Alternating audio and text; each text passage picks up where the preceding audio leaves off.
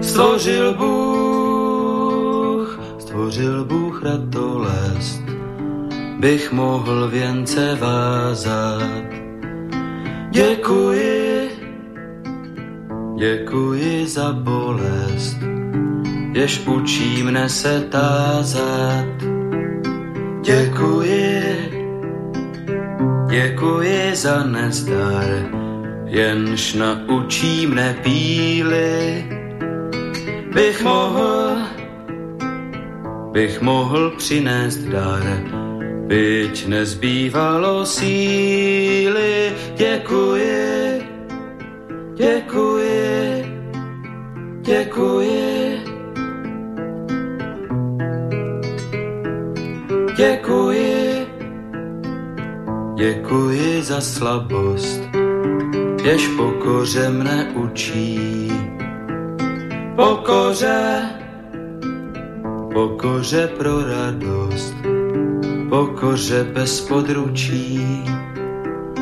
Děkuji, za slzy děkuji, ty naučí mne citu, živým již, živým již žalují a křičí po soucitu děkuji, děkuji, děkuji. Dobrý večer, vážení posluchači Stanislav Novotný, zdraví srdečně z Prahy všechny Slováky a Čechy, kterým není stejný osud našich zemí, našich národů.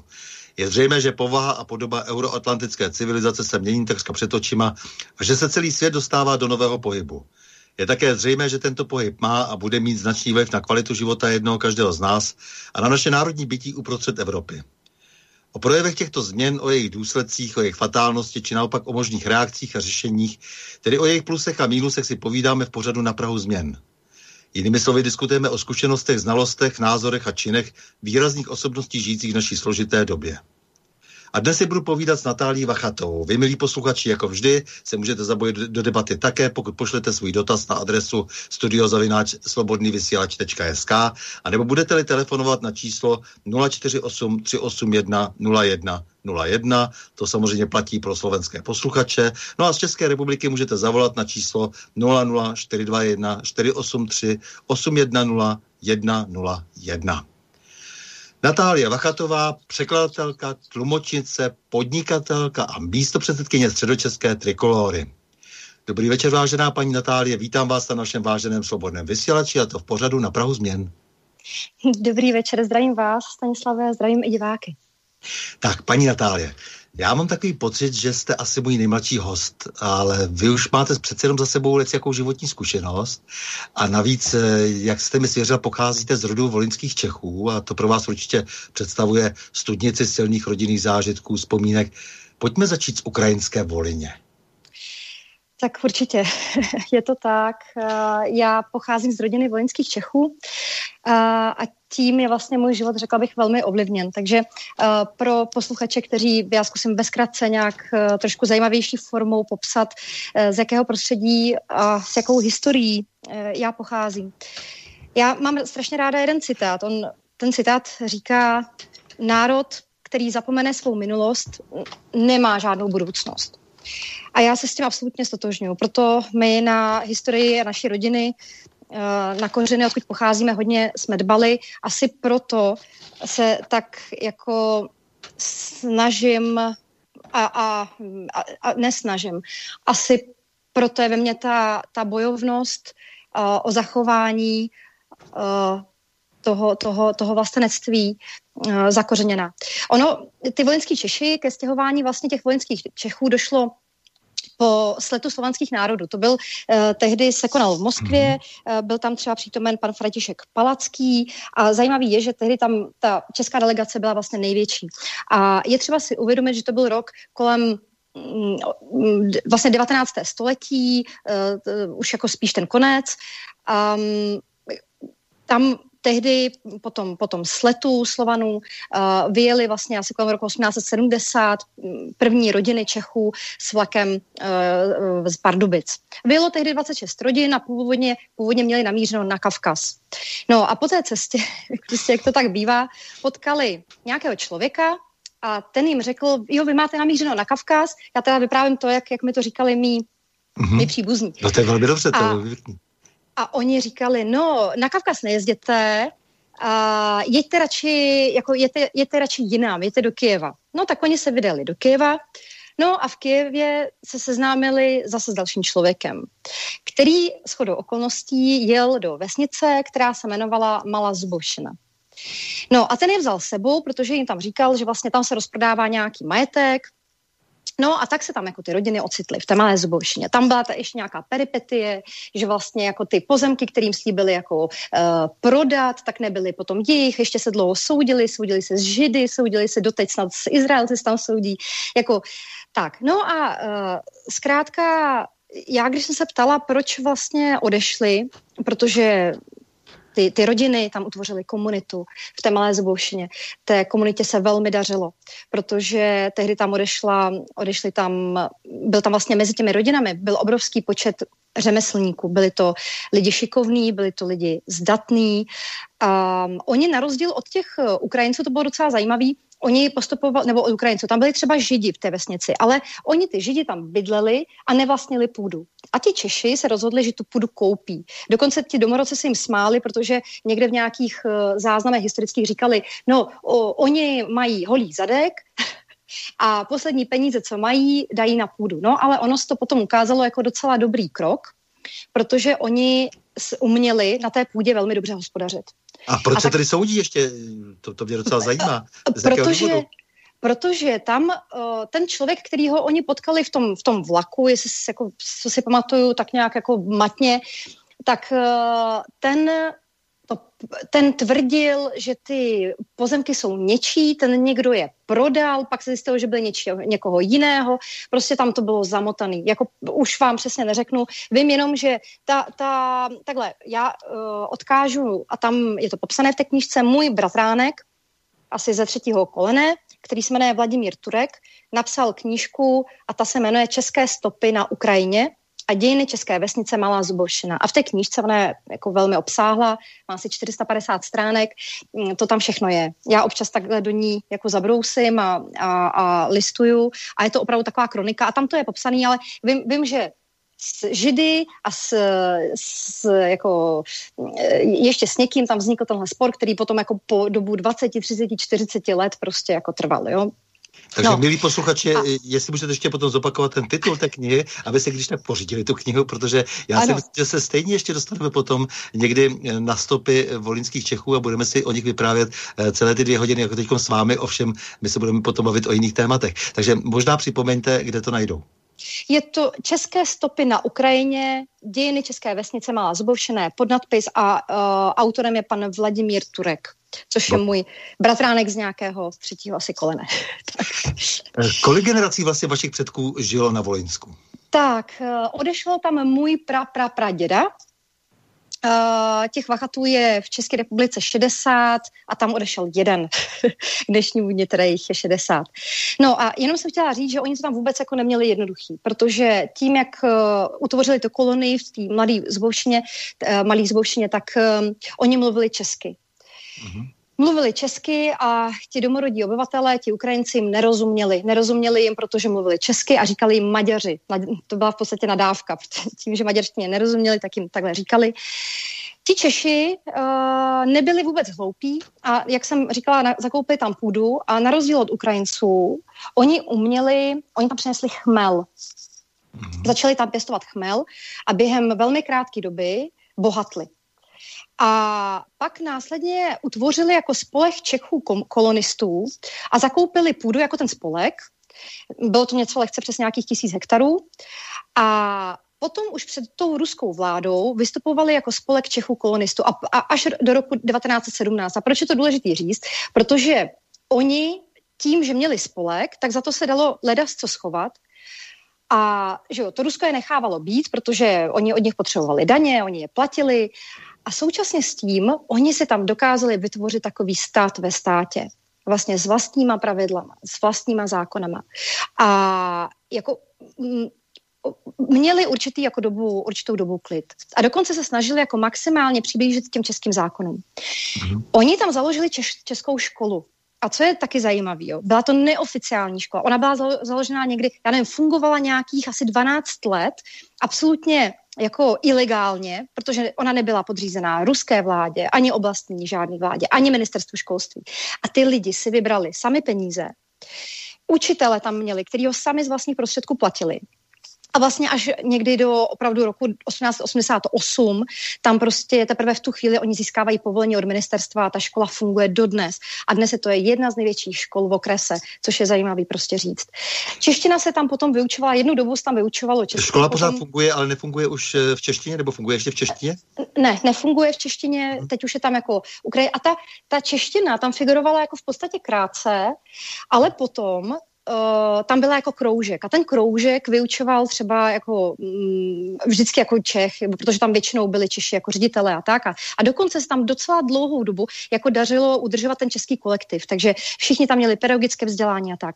Dokonce v té malé Zubovšině tam fakt ty Češi byli strašně šikovní, protože Uh, oni vytvořili nemocnici a byla to jediná, jediná vybudovaná česká nemocnice na Ukrajině a možná dokonce jediná v Sovětském svaze. Jo, takže ta, a plus ještě v té vesnici, teď jak byla malinká vesnička, jo, tak tam fungoval plnohodnotný vesnický symfonický orchestr a byl jediný vesnický orchestr na Ukrajině. A ta malinká vesnička, ta česká, v podstatě vychovala strašně moc inženýrů, doktorů, magistrů a ten počet těch vysokoškoláků tam byl enormně jako vyšší, než byl vůbec jako ten celostátní průměr. Dokonce tam byly přímo jako klany jako českých lékařů, který tam jako, a když se vezmete, že oni začínali od nuly, opravdu jako od nuly, tam, přiš, tam přišli, začali, rozrostli se, ono se jim jako poměrně dařilo a opravdu jim pomohl k tomu ten chmel tím, že vlastně v podstatě potom získali ty peníze a už mohli jako nějak fungovat, mohli dovolit zaplatit těm svým dětem a potomkům vzdělání a podobně. No a jak se ptala, protože mm, já, co si vždycky pamatuju, tak uh, u nás se mluvilo česky, vlastně tam uh, akorát uh, byla to taková staročeština zakonzervovaná, jo, takže babička s dědou říkali bramborům erteple, uh, místo hadr se říkalo handra, um, a, a, a, jo, a břicho nebylo břicho, ale byl to břich, to bylo taky jako vtipný. A tohle všechno se tam vlastně zakonzervovalo, pekly se tam české vdolky, zabíjely se, prostě byly tam zabíjačky um, a a tohle všechno, já jsem se vlastně jako to celé dětství sebou nesla. A když jsem se ptala, pro mě třeba bylo zajímavé jako dítě, jako proč vlastně oni toužili celou tu dobu se vrátit zpátky do Čech a uh, byly tam dvě možnosti, kdy to udělat. To bylo první uh, po um, vlastně druhé světové válce, kdy uh, ten, ty zástupce těch volinských Čechů jednali s prezidentem Benešem o návratu těch, těch volinských Čechů po, po, po válce, ale tam ten Stalin jich část pustil, odešlo jich tam asi 30 tisíc, zpátky do Čech a potom, potom v podstatě to zastavil, protože on se bál, že to bude určitý jako precedens. Jo. Ty Češi byli považovaný za za lidi, kteří jsou šikovní, vzdělaní a prostě on, on potom to už jako nechtěl úplně, úplně povolit. No a další příležitost větší už potom nastala vlastně po výbuchu uh, Černobylu. No a jak říkám, jako naše rodina byla ovlivněna uh, jednak tím, tím tou historií těch volinských Čechů a jednak uh, už ta bezprostředně moje uh, se tam přidalo i to, že můj děda vlastně, když uh, byl v té mladé vzboušině, tak ta Ukrajina za první světové války se, ta, pardon, za druhé světové války se velmi rychle dostala do područí Německa. Oni vlastně to se stalo hned v prvním roce vlastenecké války, kdy ty Němci ji jako v celku rychle obsadili. Trvalo to řádově několik týdnů, pak byla Ukrajina pod německou nadvládou. No a pak přišel požadavek od Hitlera z fabriky, kde se vyráběly zbraně, kam potřebovali pracovní síly mm, na, na pracovní sílu vlastně. Takže on si ji vyžádal konkrétně na Ukrajinu a každá vesnice tehdy měla dozorce, a ten dozorce měl povinnost vybrat schopné mladé lidi, eh, kteří tedy posílali do toho Německa. No a mezi nimi byl i můj děda. Tak, Děd... dobře. Pojďme už trošku taky k vám, protože zatím, jako, a to je báčné vyprávění, to se mi strašně líbí. A určitě, až si budeme právě o tom Volinsku povídat víc, tak uh, musíte být uh, také připravena na Skypeu. uh, takže uh, já poprosím, jak to je úžasný fundament, co samozřejmě vždycky ti lidé, kteří se jak si pustili do nějakého jiného světa, kolonizovali uh, něco jaksi nového, přinesli prostě sami i sobě, protože to samozřejmě znamenalo značné vypětí a, a znamenalo to vlastně v sobě probudit všechny možné talenty, eh, takže máte skvělý fundament. To, no, to není moje zásluha, ale děkuju.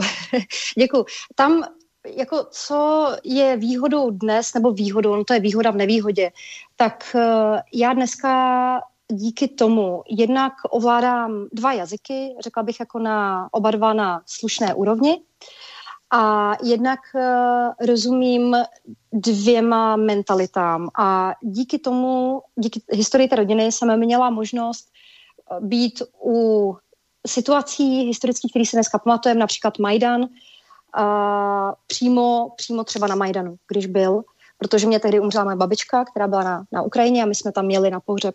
A vlastně tehdy díky tomu vlastně jsem se začala zajímat mnohem více o politiku, protože to, co tehdy vysílala Česká televize, a bylo ve velkém rozporu s tím, uh, s tou přítomností, kterou já jsem během toho týdne v tu chvíli prožívala na té Ukrajině, bezprostředně na té Ukrajině. Aha, Plus, tak tady máme ten to... hlavní impuls, proč jste se pustila do politiky potom tady u nás. Uh, byl to, ano, je, byl to jeden z impulzů, kdy jsem tehdy jako naivní, jako mladá, v 2014 to byl rok, uh, kdy jsem si říkala, že ten svět vlastně je postaven správně a asi jenom došlo někde k nějakému omylu. A tehdy jsem měla čerstvě Twitter a začala jsem psát na, do ČT24, protože to, co tehdy tam vysílal, už nepamatuju, kdo to byl, jestli to byl Dorazín nebo jeden z těch reportérů. A já jsem jim posílala fotky a přímo z Majdanu a oni mi je mazali. Pan Volder dokonce, protože pan Volder byl potom dokonce vyznamenán za to, jak objektivně informoval o dění na Ukrajině. Ano, a, t- a tehdy mi to jako začalo vlastně otevírat oči. Já jsem se zač- zajímala o politiku už předtím, jako už, už mnoho předtím, ale tehdy jsem byla, vyloženě jsem jako narazila na skutečný rozpor mezi tím, co nám ta média říkají a tou jako realitou, která opravdu je a jak moc se můžou lišit jak moc se dá otočit a manipulovat s realitou a jak moc dokážou udělat jenom třeba titulky v novinách. Takže... Když jste se vrátili zpátky, jak se vlastně vaše rodina dostala nakonec do Čech? Kdy se to stalo a uh, kde jste se vlastně narodila vy? Uh, my jsme se dostali po výbuchu, vlastně v roce 86, když došlo k výbuchu černobylské uh, jaderné elektrárny, tak uh, tehdy ten první mrak který šel, šel tehdy přes tu korostinskou oblast, což byla, a tam, tam byla ta malá zvučná, ta vesnice. Hmm. A začali umírat vojenský Češi, začali být nemocní. A tehdy byli zástupci těch vojenských Čechů, to už se jmenovalo nějak, jako, se nepamatuju přesně, spolek vojenských Čechů, nějak tak. Jednali tehdy s Václavem Havlem, to bylo po roce 89, o, o pomoci těm vojenským Čechům. A tehdy bylo vyhověno a my jsme vlastně tehdy odjeli do, do České republiky. Hm, takže vy jste se narodila ještě, uh, ještě na Ukrajině a potom no, jste přijeli... A, a jenom chci říct, jako co je zajímavé, my ačkoliv jsme se narodili s mým bratrem na Ukrajině, tak uh, národnost máme českou a i občanství máme české, protože jsme byli považovaní za Čechy. Jasně, samozřejmě. E, takhle ještě to, co jste všechno říkala, tak to vlastně to má e, samozřejmě i pozadí potom e, v té e, nedávné minulosti vlastně za minulého režimu, e, že to, co jste tam vlastně, nebo vaše rodina, e, co to volinci Češi vlastně tam zařídili, tak velmi potom pomohlo, když e, tam Československo vyváželo e, vlastně sazenice chmele a uh-huh. posled, vlastně tam vysázeli obrovská, obrovské množství hektarů, zejména na Žitomirsku, což je blízko velmi. E, a vlastně se na to potom všichni vykašlali. My jsme tam dokonce založili největší pivovar, i dnes má asi čtyřikrát větší výtoč než ty ostatní dohromady pomalu a baloň e, v Kijevě. A je to strašná škoda, ale takových věcí je škoda na Ukrajině moc a moc, e, kde jsme jaksi dobře zaseli a e, dnes nesklízíme. No to souhlasím. To, to, to tak je. Ale tam, tam opravdu, jako tam ti Češi, já, já si myslím, mm, jak jsem na tím přemýšlela, proč vlastně tak eh, ty lidi byli úspěšní, tak já si myslím, že tam asi fakt jako sehrála i ta jako i tu roli, ta pospolitost, kterou tam měli. To, to že měli potřebu někam patřit, to, že pořád jako si tam uh, budovali ten, ten vlastně, až řekla bych místama kult uh, toho, prostě to češství. O, oni, když se jako zasadíte do toho historie, jo, tak oni odcházeli v době, kdy bylo Rakousko-Uhersko a kdy Češi byli v Rakousko-Uhersku považovaný za nějakou jako druhořadou, jak to říct, jako, mm, jako, jako druhořadý lidi. A bylo to tehdy po, po, po bitvě u Nechanic nebo po bitvě u Hrádku, tehdy jim tam zvýšili ty daně a oni vlastně odešli z Čech a to češtví se jako živili jinde a bylo jim to tam umožněno. Jo, takže jako mm, a s tím, že ano, byli strašně šikovní, s tím, že enormně moc řemeslníků, s tím, že dbali na to vzdělání, tak, tak a ten chmel tam se hrál obrovskou roli. No a to, jak je dneska ta Ukrajina v rozkladu, to už jako je, je jiná věc, ale já zase jako nechci, aby to vypadalo tak, že k politice mě přivedly tady jako události na Majdanu. To určitě tak nebylo. To k tomu přispělo, ale já jsem se o tu politiku v podstatě zajímala vždycky. Um, nejsem člověk, který by dokázal mlčet a to mi v tom životě už nějaký ten problém jako způsobilo a asi, jak tak vidím, tak možná s ohledem na všechno, co se dneska děje, ještě způsobí. Vzhledem tomu, co říkáte a děláte, tak asi způsobí, protože já vaše názory znám, takže ale pojďte, pojďte teď ještě, ještě e, po tom vašem vzdělání, vy jste teda vychodila e, gymnázium, e, hmm. základní školu s rozšířenou výukou cizích jazyků, takže jste ano. se věnovala hned od počátku jazykům, když jste, tady, při, když jste se přestěhovali do České republiky. Jo, my, uh, my jsme se přestěhovali do Čech, já jsem uměla česky už jako číst, uh, takže tam jsem měla obrovskou výhodu, že já jsem hned, já jsem byla malé dítě, mě bylo prostě 6, 5, uh-huh. takže jsem nastoupila do první třídy už jako uh, v České republice a t- v Československé tehdy ještě federativní. A, a ano, a vlastně po, po dvou letech jsme výběrová škola, výuka cizích jazyků, takže jsem tam měla Němčinu, angličtinu. Um, rodiče se snažili postavit na nohy, v, jako budovat si svoje kariéry, neměli to úplně jednoduchý. Takže jako hodně jsme se otáčeli a vždycky, jako, a to bylo vlastně takový, to se se mnou táhlo podstatnou část mého života, že vlastně na Ukrajině jsem byla považovaná za cizince, Tady jsem byla považovaná za cizince a doma jsem se cítila být všude. Takový jako dost, dost těžký stav a tak, abych jako byla vždycky jako minimálně stejně dobrá jako ti, ti, ti jako ostatní, tak jsem vždycky musela být o něco lepší. Já nevím, jako možná jak to říkám, tak to nedává úplně smysl. Dává to smysl samozřejmě, ale eh, já jsem se těšil eh, zpočátku, že eh, bude, budou voličí Češi velmi dobře přijímáni při repatriaci v České republice, ale pak to tak úplně samozřejmě ve všech případech nebylo, že? Nebylo.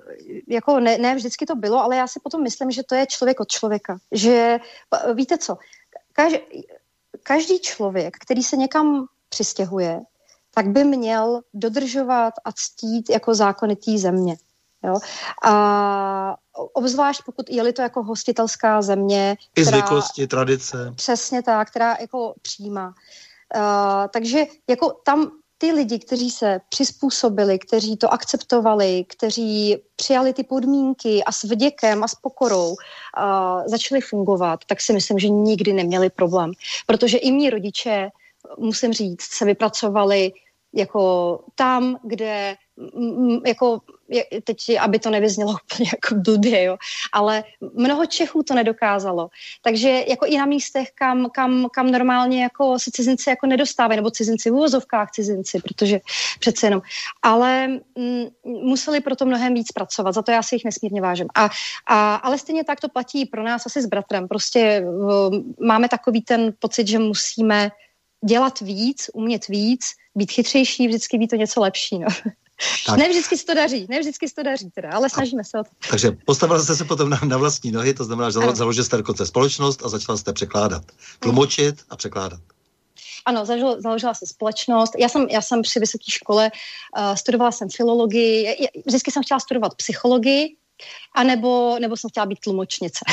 tak v jednu chvíli jsem se rozhodla, že budu, že budu tlumočník, vystudovala jsem filologii, začala jsem pracovat, potom jsem zjistila, že vlastně mm, ta poptávka převyšuje uh, nabídku, začala jsem rozšiřovat, začala jsem spolupracovat s překladateli, u kterých jsem věděla, že jsou kvalitní, založila jsem firmu, začala jsem outsourcovat, uh, sama jsem překládala, uh, potom jsem si udělala soudní razítko na, na překlady a po, po, po, po dlouhé době, asi po deseti letech, mi přišlo, že jsem vyhořela, chtěla jsem změnit prostředí, tak jsem začala se vracet k tomu, co jsem původně, jako po čem jsem toužila a ještě jsem to neměla splněný, takže psychologie, začala jsem se věnovat coachingu a pak jsem otěhotněla, porodila dvě děti a mezi tím, prostě jak už to tak bývá, v ten nejnevhodnější čas, a přišla, přišla nabídka rozjet, rozjet trikoloru. A já jsem měla jako na přemýšlení ne moc úplně dlouho, dlouhou dobu a tak jsem řekla, že do toho, do toho skočím. A bylo to teda v tu nejhorší možnou chvíli, já jsem byla těsně po šesti nedělí,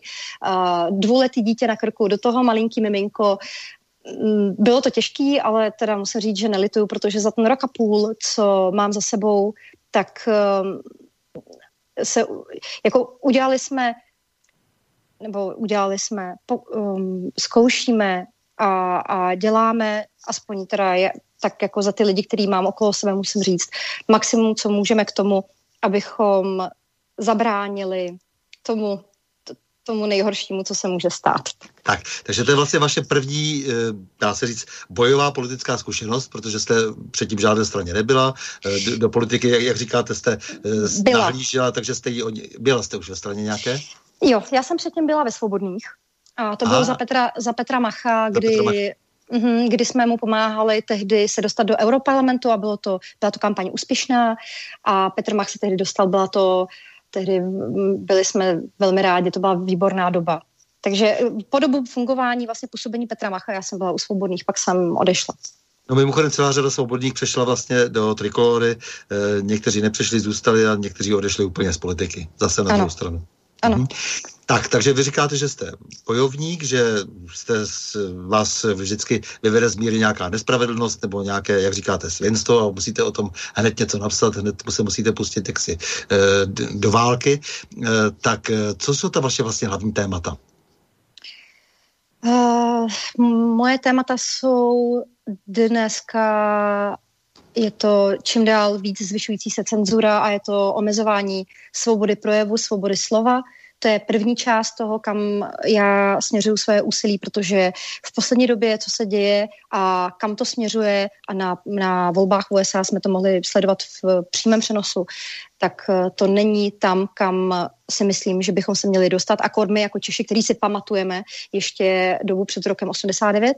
A druhá část, který se věnuju, a to s tím jako velmi souvisí, uh, jsou, je působení, neblahé působení politických neziskovek. Tak to jsou taky jako dvě části, jako základní, hlavní a pak je spoustu dílčích věcí, kterým se věnuju mezi, mezi tím už z podstaty mm, té působení v krajské radě Trikolory ve středočeském kraji. Dobře, ale samozřejmě, že my musíte také nahlížet i do těch ostatních témat, protože není tak do, mm-hmm. docela dobře možné, abyste se jenom specializovala eh, na eh, nějaká svá témata, protože politická strana by měla vystupovat jaksi trošku s komplexním programem. Eh, bohužel jsme často svědky, že na základě nějakého výkřiku a nějakého nechtění nebo chtění se tady vytváří nějaké vytváří různá politická hnutí a strany a pak mají všichni pocit velké nespravedlnosti, když se nikam nedostanou. Takže Trikolora chce samozřejmě eh, komplexně nějak fungovat. Prosím vás, ale eh, za, eh, než se pustíme do toho programu, co vlastně ta Trikolora chce a nechce a jak vy se na to na všechno díváte, řekněte mi, co se to vlastně v tom vašem hnutí Trikolora děje, protože z Trikolory je cítit rozkol a to ještě nedošlo k tomu vlastně vážnému měření sil při vrcholném krání, klání ve volbách do poslanecké sněmovny. Odešli třeba teď dva předsedové krajských organizací a to právě třeba u vás ve středočeském kraji, protože vy jste první místo předsedkyně středočeského kraje a e, tu funkci opustil tehdy tam pan Frič a v Moravskoslezském kraji e, zase se vzdal předsednictví pan Viktorín. E, co to znamená? No, vidíte, a já vás možná překvapím. Já vás možná překvapím, ale ani jeden z těchto pánů neopustili to předsednictví ve svých krajích. Takže zatímco Antonín Frič, ono to tak bylo právě, jako víte co, máte deník N, máte nějaký bulvární deníky a potom je tam, řekla bych, tichá pošta, ty ostatní to už jenom otrocky jako přebírají. A pan Frič, Antonín Frič, který byl dosavadním předsedou kraje, tu funkci neopustil stále je, předsedou kraje a čeká se na sněm. On jenom se rozhodl, že nebude znova kandidovat mm-hmm. na mhm. předsedu. Ano. A, a pan Viktorín, ten, pokud je mi známo, je stále předsedou Moravskoslezského kraje, ale ten už avizoval celkem jako asi dlouho předtím, že nebude se ucházet o předsednictví v tom Moravskoslezském kraji. Já teda můžu mluvit jenom za to, co se děje u nás ve středočeském kraji a tam to tak jako je, že pan Frič nikam neodchází, zůstává eh, v trikoloře zatím, jako rozkol se žádný nekoná, i když si myslím, že spoustu lidí by to tak chtělo vidět. Uh, jsou tam určitý jako ten, ale ty jsou zase prostě podle mě absolutně jako přirozený a děje se to ve všech stranách, to znamená, proběhly krajské volby a udělala se nějaká analýza. Na základě toho se vyhodnotilo, kdo, dejme tomu, úspěšný byl, kdo byl méně úspěšný. Když říkám kdo, tak tím myslím kraje. Na základě toho se udělala nějaká opatření. Ten Václav Klaus, eh, jemu jde, a myslím si, že všem nám hodně o to, abychom se dostali do poslanecké sněmovny, eh, udělal nějaký návrh pár změn, který z jeho pohledu byly prostě nutný, abychom uspěli. A ti lidé, kteří dejme tomu, kteří měli být eh, zaměněni někým, kdo z, by mohl být jako schopnější, tak eh, samozřejmě těm se to úplně nelíbí a je to přirozený. To, že to někdo vynáší ven, to, že někdo o tom má potřebu mluvit jako do novin, z mého pohledu je to nepochopitelné. Já si myslím, že všechno se má prostě jako, když je nějaký problém, tak je docela dobrý ho řešit nejprve uvnitř, než se s tím jako jde ven. Ale někteří lidé prostě jednají tak, že zavolají na vinářů a něco, něco, něco jim jako povykládají. A výsledek z toho bohužel je ale ten, že vy máte pocit, že potom odchází dva předsedové a neodchází. Oni tam pořád jsou.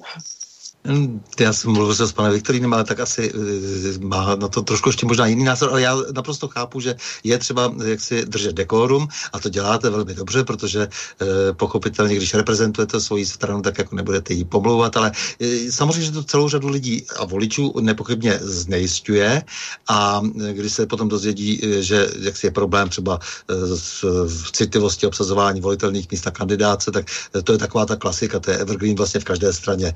Eh, hmm. Tak tak samozřejmě se všichni ptají, jak je, jestli, jestli je to děláno dobře nebo není dobře, jestli, jestli ta strana prostě chce vygenerovat nějaké odborníky nebo nějaké talentované politiky nebo ne.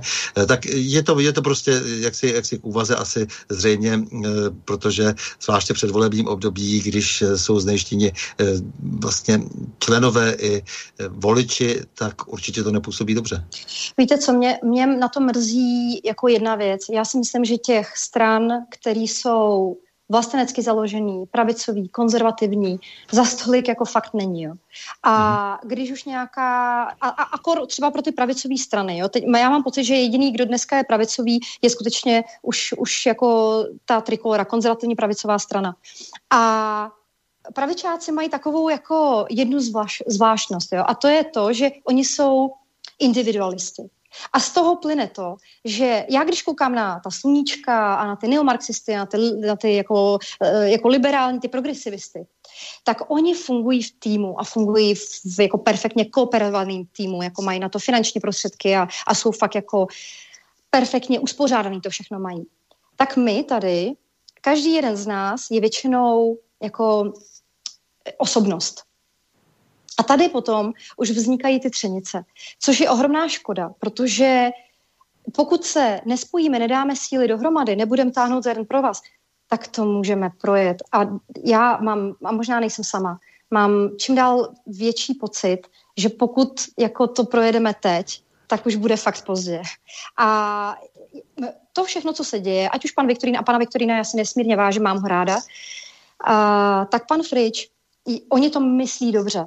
Aha. Určitě to mysleli dobře, ale nechápou, že těmito výlevy do novin nepřitáhnou jednoho jediného nového voliče. A jediné, co se stane, je, že už ti stávající mohou, přesně jak to říkáte vy, zapochybovat a odejít. A já si nejsem úplně jistá, jestli tohle je ta služba, kterou chceme té společnosti prokázat. Tak. Takže Pojďme na to jinak. Čím chce vlastně o svém patriotismu přesvědčit eh, trikolor voliče?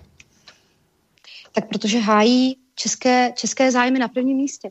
Já um, já os, takhle, teď mám mluvit za trikoloru nebo mám mluvit za sebe? Řekněte. Mluvte za trikolory za, za sebe, protože já si myslím, že i když se váš názor bude mírně odlišovat a nebudete samozřejmě jak si svoje vlastní hnízdo si ničit, to dělat nebudete, že určitě, ale, ale tak to nevadí. Já si myslím, že to je právě dobře, že dáváte najevo, že jste osobnosti a že, že každý můžete si dovolit, že si můžete dovolit být uh, osobností.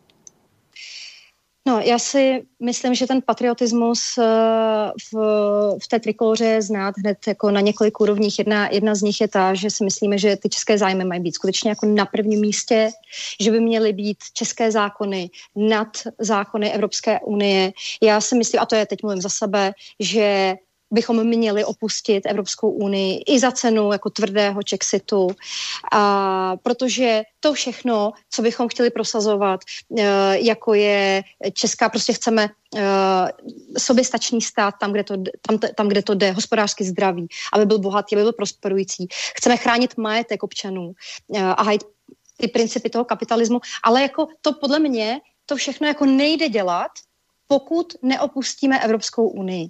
Z mého pohledu je to absolutně jako neslučitelné.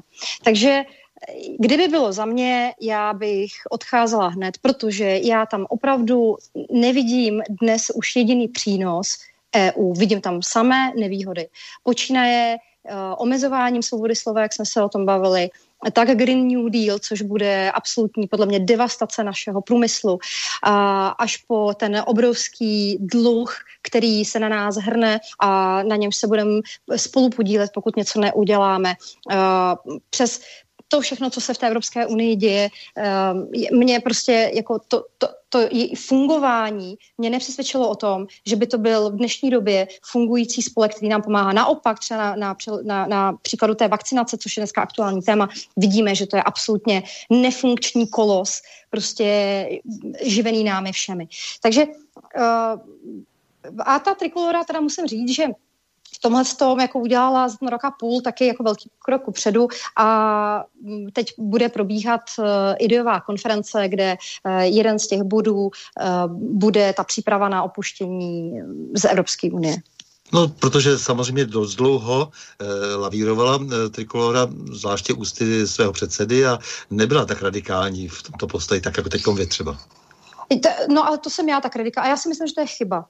Já se hmm. prostě, já, já od začátku si myslím, že to je chyba. Já už eh, od dob svobodných, eh, kdy tam byl vlastně Petr Mách a šel do toho europarlamentu, tak tam šel proto, eh, protože jsme věděli, že vlastně to chce všechno ukončit a tehdy tam byla ta frakce s uh, Nigelem Farážem a, a, a perfektně tam fungoval. Takže od té doby se nic nezměnilo, moje názory zůstaly stejný, no stejný, nezůstaly stejný, jsou ještě, ještě tvrdší vůči Evropské unii, než byly předtím. Eh, teď se zeptám eh, docela na tělo. Eh, myslíte si, že Tricolor je ochotná, nebo alespoň tady někteří její členové, protože nevím, jestli, jestli je to vůle vedení strany, vyrovnávat se trošku s transformací, která proběhla v 90. letech, protože její provedení je zřejmou příčinou do určité míry toho, že zemi ovládají nadnárodní korporace. Je-li tedy v tomto smyslu ochotná také kousnout do toho kyselého jablka a podívat se do minulosti? To, to je jako asi, asi ano, ale já si, jako takhle, já si teď říkám, že v dnešní době jako asi není úplně tak jako čas lavírovat nad tím, co bylo a už se to nikdy jako nezopakuje a měli bychom jít jako po těch otázkách, které fakt jako nás budou pálit a nás bude pálit ty třeba možná jako masová migrace, který bychom měli zabránit, jo, která fakt jako se stala rakovinou západu a to je podle mě jako teď jako docela důležitá věc. A nebo, nebo opravdu jako ty pokrokářské ideologie, které si fakt myslím, že nejsou v pořádku a už nám to zasahuje úplně do všech sfér a až jako to přijde k tomu, že vlastně za chvilku ani nebudeme moct vést ten rozhovor, který dneska vedem, protože už zase se vrátíme do doby, kdy si budeme jedno myslet a, a něco jiného říkat na venek. Ale nebude to, nebudeme to moc eh, činit také tehdy, když nebude mít stát vůbec nic, protože stát se zbavil eh, strategických podniků a v podstatě se zničil eh, do značné míry ekonomiku, protože s postupním odezdávání, odezdání drtivé většiny průmyslu, zejména do německých rukou, proběhla zároveň vlastně i ta infiltrace politicko-ideologická, to je to, co, o čem teď mluvíte, která, kde sklízíme tedy plod, plavit právě ty plody v podobě takzvaných politických neziskovek, které nejprve s podporou vnější a dnes i sebevražednou podporou státní rozkládají společnost společnost jako vlastně v pravdě se dá říct biologicko-sociální zbraň. Že jo? A proto, proto se mi velmi líbí to, že vy, vy tady jste velmi kritická. Myslím si, že je nutné, aby, aby, aby se postavila tomu, tomuhle zmaru vlastně eh, neziskovkářskému z, eh, nějaká hráz, ale eh, je to trošku vlastně podobné i těm účinkům toho nadnárodního covidu, který vlastně umožňuje eh, to ještě větší řádění právě těch nadnárodních mm, firm. My musíme nějak pochopit, eh, v čem, je ten, eh, v čem je ta příčina a podle toho se také začít vyrovnávat. No víte co, třeba u těch neziskovek, jo? já si totiž myslím, že ještě problém je trošku někde, nebo ne někde, jako je i současně někde jinde, protože Protože, já to řeknu na příkladu, jo. Teď, teď eh, máme paní Věru Jourovou a ta sedí v tom, v, tý, v, tý, v tom Bruselu a vymýšlí nám, jak by měl, a to mě teda děsí, jak by měl být a teď říkala, jako na to řekla, ten internet více transparentní a ještě více bezpečný. Takže abychom jako tomu správně rozuměli, uh, vymýšlí tam, jak kontrolovat a uh, moderovat činnost na internetu tak, aby tam zaznívaly jenom, jenom pravdy, jak oni to říkají. Protože oni nás mají za úplný blbce a myslí si, že my nedokážeme rozlišit fakta a fikci a oni teď chtějí, uh, udělat to, aby, aby na tom internetu, a jako a teď mluvím opravdu cíleně internet, nejenom sociální sítě, na internetu, aby zaznívala jenom ta, jenom ta pravda. A oni teda budou ti, kteří to budou posuzovat jo, na, na území teda Evropské unie. No a uh, teď ona tam sedí, ty, těch pár let jako tam něco dělá a v její gesci potom je, vytvořit nějaký ty dotační programy, do toho narvat velký ty peníze a poslat to na ty, na ty správné projekty. Takže z té Evropské unie takhle ta paní Jorová tam sedí a říká by si, co bych tak jako udělala, tak vytvořím tady akční plán pro Evropu uh, a pošlu jim tady ohromný peníze a teď komu já je pošlu? Já je pošlu na tu správnou žurnalistiku. Protože tu správnou my budeme těma penězma podporovat. No uh-huh. a, a takhle vlastně, jako to je jedna věc. Potom eh, od toho, že jsou financovaný a takhle jako funguje všechno, jo. Oni zafinancují, vlastně vytvoří nějaký program, nějaký grant, nějakou dotaci, eh, na to už jsou napojení lidi, kteří dostávají echo, že ta, tudy budou proudit peníze, založí si zcela účelově nějakou neziskovku, oni už vědí, že ty peníze dostanou. To je jako ta genderová expertní komora, o tom se můžeme povykládat, tam vyložně, v, dokonce to mají v zápise, jako tam se to může přečíst, jak to všechno vlastně jako probíhá. No a uh, potom oni jako současně s tím se napojují na univerzity, třeba Karlovka, uh, tam si zafinancují prostě nějaký ten obůrek, dají tam nějaký grantík uh, a ty lidi, kteří z toho vylezou, tak nemají žádný uplatnění, krom zase těch neziskovek neziskovek. A co oni dělají? Oni berou ty lidi a cíleně je dosazují na, do těch klíčových pozic do klíčových pozic na univerzitách, do klíčových pozic v médiích, do klíčových pozic prostě někde v nějakých uh, firmách, do, do, do rád různých předsednictví a podobně. E, to, to samé se stalo vlastně v Americe, to víte, teď vám asi určitě neříkám nic, nic nového.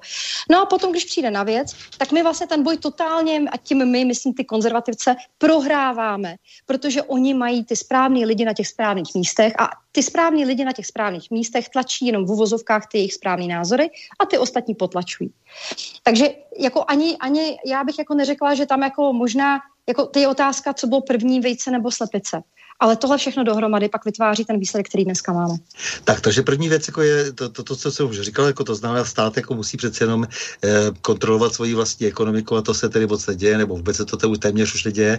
A v zahraniční politice, která je klíčová, protože to už teď nakousla, eh, myslím si, že je vůbec eh, nejdůležitějším oborem a je velmi podceďovaná eh, v současné vlastně práci všech těch politických subjektů, které se eh, rojí v parlamentu, eh, tak v té říkáte, že akcent je jasně na vystoupení z Evropské unie a jinak obecně máme očekávat politiku všech azimutů, to, to, to, to se vždycky vejde všechno, když se neví kudy kam, eh, nebo máte přece jenom nějakou představu o nějakém akcentu, protože tady je nějaká V4, je tady nějaká střední Evropa, neustále se hovoří o tom, že my musíme mít na jakýsi západ, eh, ačkoliv nemůžeme tu republiku dost dobře z té střední Evropy podle mého soudu přestěhovat, ona je ve střední Evropě prostě, tak jestli, jestli budeme dělat více eh, nějakou středoevropskou politiku, jak se budeme vztahovat k velmocím, jestli máte v tom takové nějaké trošku více jasno, to je, to je první otázka. Mm-hmm. A druhá otázka potom ještě zpátky k té Evropské unii, když budete mít tu ideovou konferenci, tak by mě docela zajímalo, jestli uh, připravujete opravdu nějaký scénář, o který se i podělíte s veřejností, protože samozřejmě lidé chtějí vážně vidět, jak se tedy vystoupí z té Evropské unie, jestli je proto i trošku nějaký plán, protože oni přece jenom oceňují určitou reálnost těch kroků, protože samozřejmě nestačí často jenom, jenom ty různé výkřiky. Tak dvě otázky, které se týkají zahraniční politiky obecně a samozřejmě Evropské unie, kde nás to tedy všechny, jak si kdo rozumně se snaží ještě přemýšlet, tak nás to nejvíce tíží. Jasně. Já se pokusím odpovědět z toho, z toho svého místa tak, jak nejlépe dokážu. Nejsem ekonom, ani nejsem náš garant pro zahraniční politiku, což je pan Václav Klaus starší, ale snad, snad odpovím jako na obě dvě. Uh, tak ten základ, uh, vezmu to trošku obšírněji, jako na to se asi všichni shodneme, že chceme zachovat českou korunu, placení v hotovosti, to, tam to prostě musí být. No a chceme vyhlásit nadřazenost České ústavy a zákony nad vlastně těma směrnicema Evropské unie, což jako už samo o sobě uh, jde proti Lisabonské smlouvě uh, a jak víme, jako ta Lisabonská smlouva nebo aspoň jako z mého pohledu vypovědět prostě nejde a jediná, jediný způsob je vystoupit. No a je, ta cesta, kterou se chce vydat Trikolora, ta uvažovaná je, že bychom měli referendum, které by se konalo každé čtyři roky, bylo by současně se sněmovními volbami a bylo by o setrvání České republiky v Evropské unii. No a připravovat na opuštění Evropské unie bychom, jako, co můžeme udělat? Mohli bychom zastavit investiční pobídky no, pro zahraniční giganty. Mohli bychom nastavit nějakou pragmatickou, mm, ekonomickou, jako zahraniční politiku, jako jo, e, třeba exportovat na, na, na maximum prostě trhu, co jde. Um, za, základem našeho hospodářství by asi jako v dlouhodobém horizontu Jednoduše být, přestat platit Evropské unii. Měl být, No, no jasně, a hlavně český kapitál, jako český subjekty, jo, jako měli bychom je upřednostňovat v těch, v těch, v těch, u těch státních zakázek, pokud to jenom jde, jo. Potom eh, jako třeba výzbroje armády, jo. Um, u, u, u těch jako všech strategických rozhodnutí, zase třeba stavění elektráren, jo. Um, asi bychom, ne asi, určitě, bychom měli navázat úzkou ekonomickou, politickou spolupráci s ve jako V4 plus, ale k tomu bychom si měli přibrat, si myslím, teda Rakousko, mělo by tam být Itálie, Slovinsko, Srbsko, Balkán, jako po Baltí, Chorvatsko. Takže jako oni lidi totiž podle mě zapomněli, že my jsme byli před Evropskou uní. Jako to není tak, že, že dřív jako byla doba temná, jako jo. Ne, my jsme docela dlouhou dobu uh, existovali bez EU a, a budeme i po ní. Jo, a prostě budeme i po ní. Tak dobře, skočíme s tímhle tím tématem, tímhle tím vaším zvoláním eh, Františka Palackého, že, že budeme i po Rakousku. Ten František a... Palacký prostě, on je mi blízký, jako už od toho tu slovanských národů. dobře, eh, dobře. Eh, teď se ještě zeptám, je taková pikantnost, proslýchá se, a nemusíte na to odpovědět, odpovídat, jestli nevíte, nebo si to můžete vyvrátit, že má zájem o trikoloru eh, majitel synotu pan Ivo Valenta, který je doposud byl spojován se stranou živnostníků, za které také jako nezávislý, ale za ně kandidoval do Senátu. Stal se také senátorem. Je-li to pravda nebo není? Já teď netuším, co znamená má zájem. Pan Valenta, řekla bych, jako s námi sympatizuje. Pana Valentu jsem viděla na našem sněmu v Brně, byl tam a pokud se nemýlím, tak uh, poslal trikoloře taky nějaký dár, takže to asi není tajemství, je to podle mě uh-huh. jako taková známá věc.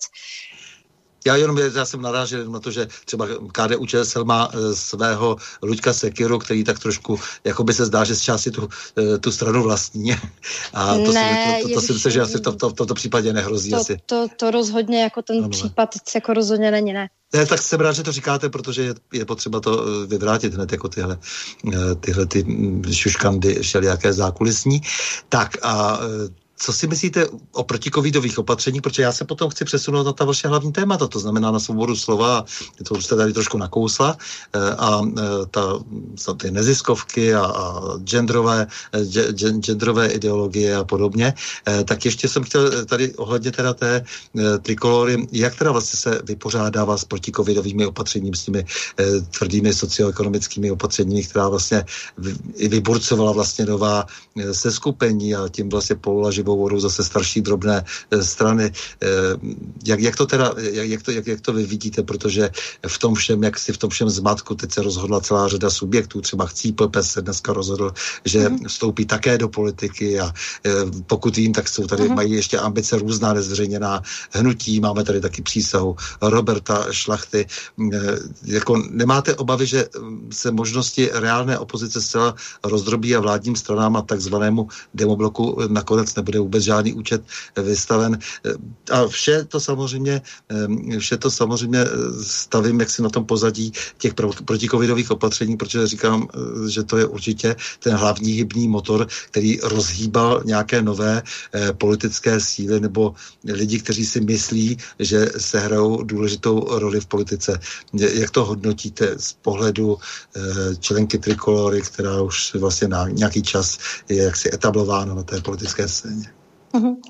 Pokud jde o ty protikovidové uh, opatření, no, protikovidová opatření, abych mluvila hezky, tak uh, jsou chaotická, jsou nepřehledná, mm, ne, často nedávají žádný smysl. Já vám můžu říct příklad ze svého života.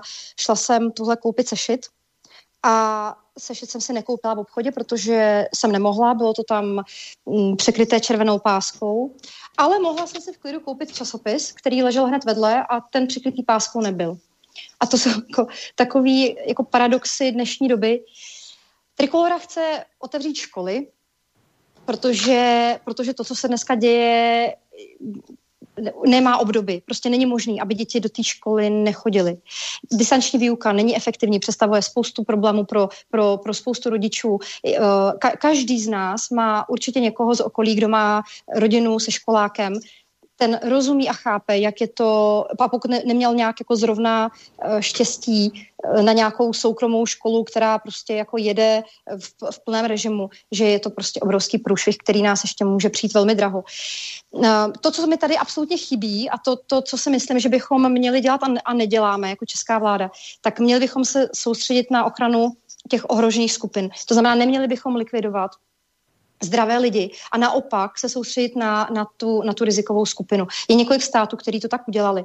A mimochodem, e, to je taky zajímavé. Jako my jsme masírovaní v té televizi, v, v médiích obecně od rána do večera uh, covidem. Uh, vidíme nejrůznější statistiky, kolik uh, je hospitalizovaných, kolik je těžkých případů, kolik je nakažených, kolik je uh, bezpří, já nevím, jo, všechno možný, prostě už se dneska vyjedete. Ale jako moc jsem si nešla toho, že by nám ukazovali příklady států, kde nezavedli lockdown, eh, států, které dneska fungují, kde jsou roušky pouze doporučené a to jenom třeba v, na místech, kde je hodně lidí a, a podobně. Přitom jako ty roušky, to je to asi nejmenší, jako to, to si řekněme, jako to je spíš takový jako symbol toho, toho, toho všeho ale ta, ta protikovidová opatření zaměřená na všechny lidi, který jako opravdu devastují uh, cíleně obory, to, to, to z, z, jako za mě a i za trikoloru v pořádku není. Uh, další věc je, že očkování by mělo být dobrovolný. Nikdo by neměl um, do něj nutit, zvlášť když dneska ani jako ten stát nedokázal, co stát, ta Evropská unie nedokázala zajistit dostatek vakcíny pro všechny, tak nemůžou v situaci, kdy nemůže být naočkováno ani jako mm, většina lidí, kdyby chtěla, tak uh, nemůžou uh, formou restrikcí prostě vyžadovat, vyžadovat uh, očkování a říkat tomu dobrovolný očkování. Měli bychom ukončit nouzový stav, protože já mám obavu, že ten nouzový stav je to tu není pro lidi. Je tu pro určitou vybranou skupinku lidí, kteří si skrz ten nouzový stav a myslím si, že budeme zjišťovat ještě strašně zajímavé věci, ještě dost dlouhou dobu, co všechno se udělalo během nouzového stavu a o čem všem my nevíme. A takže jako, to jsou takové jako asi základní body, co, co prosazuje Trikolora, to je první část, druhá část, vy jste se ptal na to, mm, na to tříštění těch sil. Jako tříštění sil je ne, ne, jak to říct, jako s ohledem na, na preference, s ohledem na situaci, která dneska je, tak to není jako, ano, není to úplně dobrý. Na druhou stranu je otázka, jako zda třeba pana šlachty přísaha zrovna bude brát jako nám. Jestli jako oni cílí na, na naše voliče, nebo, nebo spíše se neseberou ano víc těch hlasů. Tak ono to zpravidla bývá tak, a bylo to taky před, eh, v minulých volbách a před minulých volbách eh, je to stará taktika, že se kdy, vždycky vyšlou nějaký, nějaké subjekty, o kterých se vůbec neočekává, o kterých se neočekává, že by měli více eh, než 5%, ale i to 1%, i ta půl, to půl procenta vždycky nějakým způsobem někde něco odlomí hmm. tomu či onomu, protože lidé často volí na základě své emoce momentální a můžou dát hlas třeba i někomu, kdo vlastně by vlastně normálně vůbec nevyhovoval jejich na Tyrol. No právě, to je jako jedna z věcí. Jo. Spoustu lidí fakt jako nečte program a netuší, co, co ta která strana prosazuje, takže volí, jak se říká, jako na ksicht. Jo. A proto se stává to, že ti mladí uh, dneska volí Piráty, protože jim připadá ten Bartoš s těma drenama strašně jako trendy a cool týpek, co prostě občas hulí trávu, jako tady um, my za rohem, jak se tak jako možná říká ta mládež. Ale ono je to potom jinak. Potom, když se jako začtete a zjistíte, co všechno oni prosazují, tak, eh, tak je to prostě děsivý. Jo, já třeba u toho, eh, ještě se vrátím, ještě jsem zapněla jednu důležitou věc. Pokud jde o ta proticovidová opatření, tak ruku v ruce s tím eh, jdou obrovský výdaje státu. Prostě stát se zadlužuje, spousta lidí si pod tím nedokáže nic představit, protože ve chvíli, kdy ta částka přesahuje určitou hranici, tak pro ty lidi jako, jak přemýšlí běžný občan, jako no nějaký státní dluh, on se mě netýká. A, a už jako nechápou, že potom nemusí být na platy prostě těch státních zaměstnanců. A státní zaměstnanci nejsou jenom jako úředníci tamhle na úřadě, ale jsou to i učitelé, jsou to hasiči, jsou to policisté. A, a třeba co se pod tím jako všechno schová, jo? Tak, tak třeba pan Hamáček, chce pro policii nakoupit tady nová vodní děla uh, za 103 milionů korun. Teď jsme si, já jsem o tom psala nedávno, že vláda, protože chápe, že jim trošku klesají ty preference po tom všem, co, co se děje, tak se rozhodli, a to, to mě úplně jako vyvedlo z míry, že zaplatí um, 500 tisíc korun na TikTokovou kampaň, jako, nebo respektive na kampaň TikTokových influencerů, která bude potom jako promovaná na Facebooku, Instagramu a TikToku. A prosím pěkně, to měla být kampaň cílena na rizikové skupiny a seniory.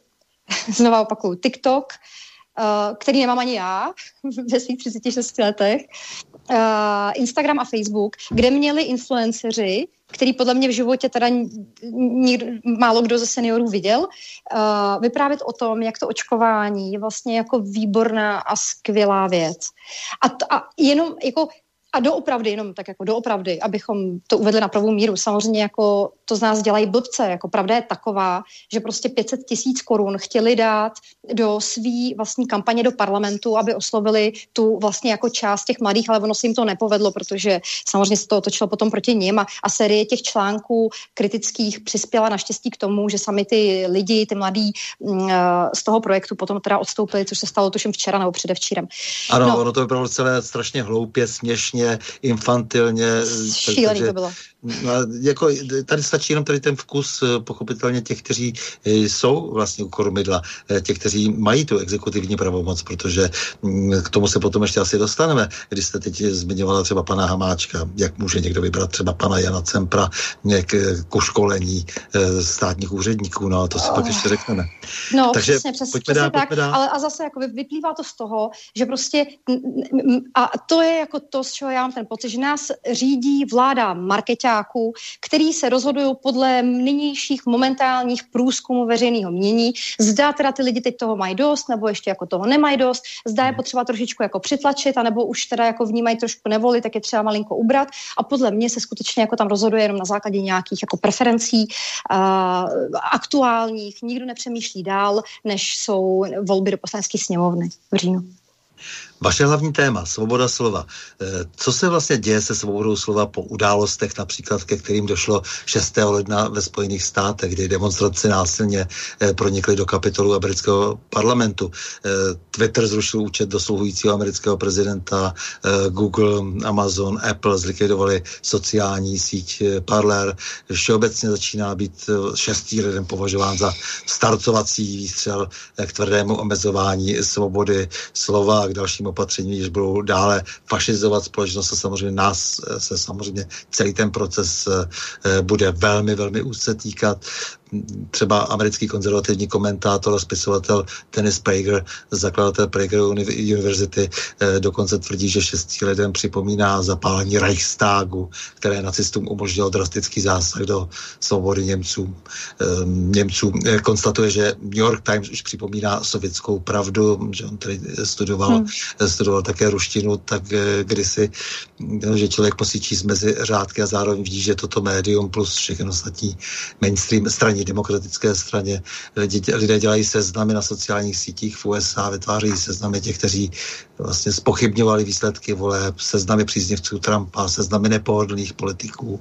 No a ten zmíněný Prager dokonce říká, že v USA levice udělala z Američanů udavače, kteří vytváří stále více ony seznamy. Lidé přicházejí o práci za účast na protrampovských demonstracích a to třeba i na úrovni knihovníka nebo ošetřovatelky. No, děti udávají své rodiče, jak jsme asi, možná jste viděl tu reportáž, kdy, kdy dcera uh, udala své rodiče, které viděla na demonstraci v, v, v tom kapitolu, prostě je to hrozný. Ale oni asi, víte co, oni asi doplácejí na to, že skutečně nemají, na rozdíl od nás, tu zkušenost. Tu zkušenost s, s tím, kdy opravdu něco jiného musíte říkat, něco jiného si ve skutečnosti myslíme, myslet. Ale a o to víc mě ale překvapuje, že třeba tady u nás v Čechách si tohle všechno necháváme ještě pořád líbit. Um, když mluvíme o Trumpovi, tak, to, tak uh, jenom si to jako vemte, jo. Instagram, 24 milionů sledujících, zablokovali ho. YouTube, ze stáje Google, uh, blokuje videa. Uh, Twitter, přes 88 milionů lidí Jo, dostal nejdřív dočasný ban, pak teda úplně, jako už na doživotí, mu Twitter zrušil účet. Snapchat zablokoval Trumpa. A Facebook, 35 milionů sledujících, zablokováno na dobu neurčitou. Jo. A tohle je precedens, který, který podle mě odstartoval strašně jako nebezpečnou věc a dal ty, ty, ty, ty, ty nástroje, ty klíče od svobody slova do rukou jako neúplně jako, jak bych to řekla, vhodným lidem.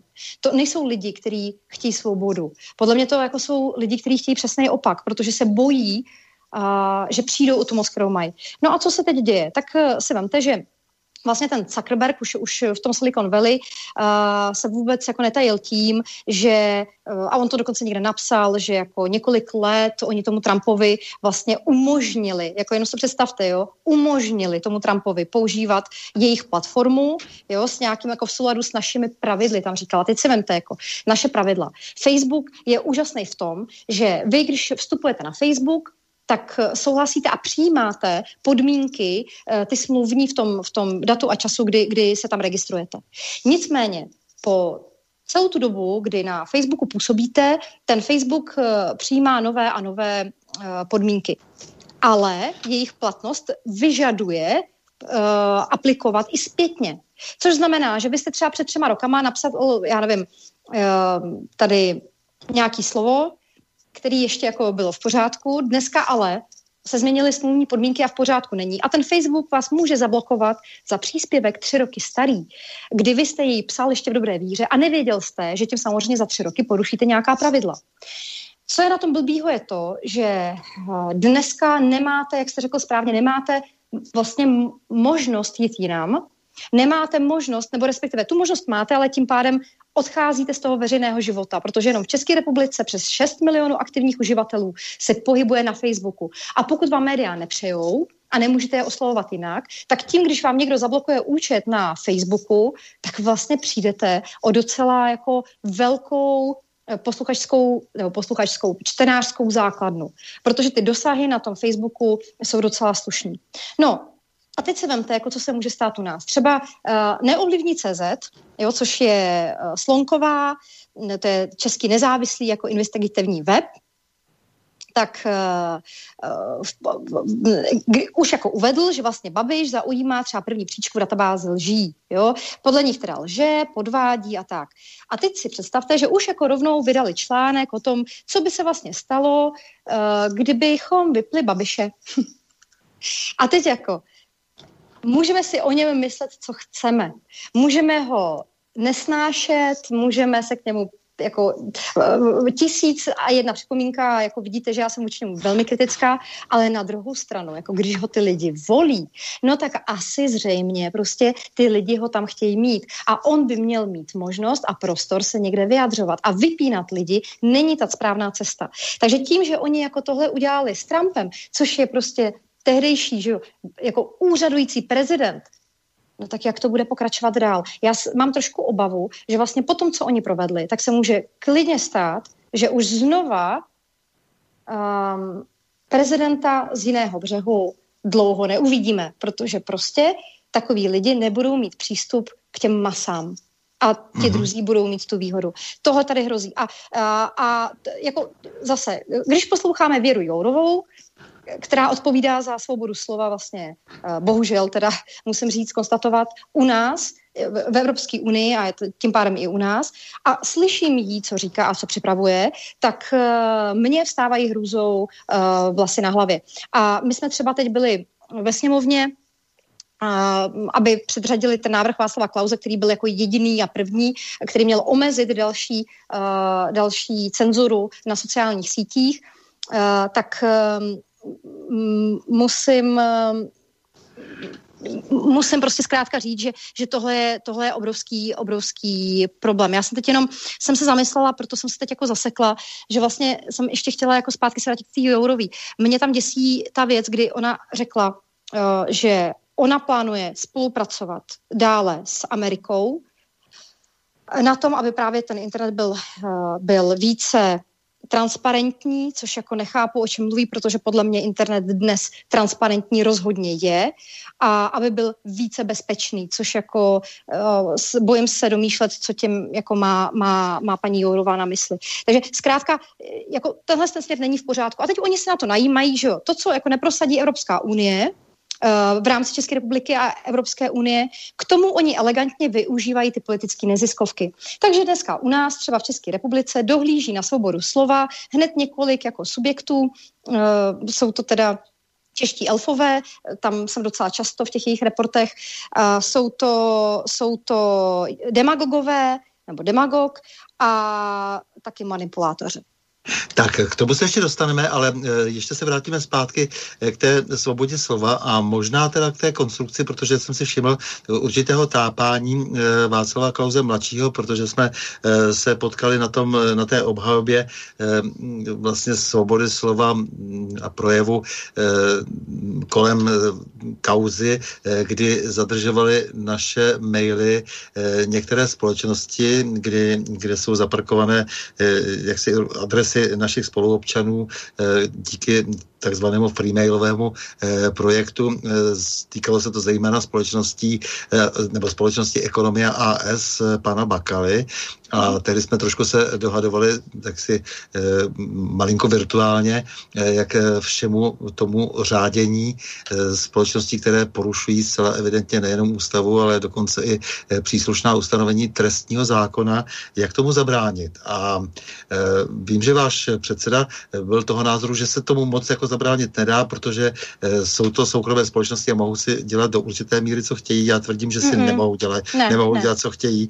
To, to, byl, to byl ten počátek tehdy, když šlo vlastně. Eh, o ty, o ty eh, nejenom nejenom samozřejmě o ty freemaily, ale zejména potom o e, sociální sítě, o Facebook a podobně. No, e, já jenom jako jestli, jestli si myslíte, že to je vlastně pro vás použitelná e, konstrukce, e, bych byl rád, kdyby bylo jasně řečeno, že e, my, stát má mít monopol na ochranu, na ochranu e, komunikačního prostoru e, virtuálního e, ať už jaksi eh, nabide jakékoliv technologické podoby, eh, protože v něm se realizuje politický systém.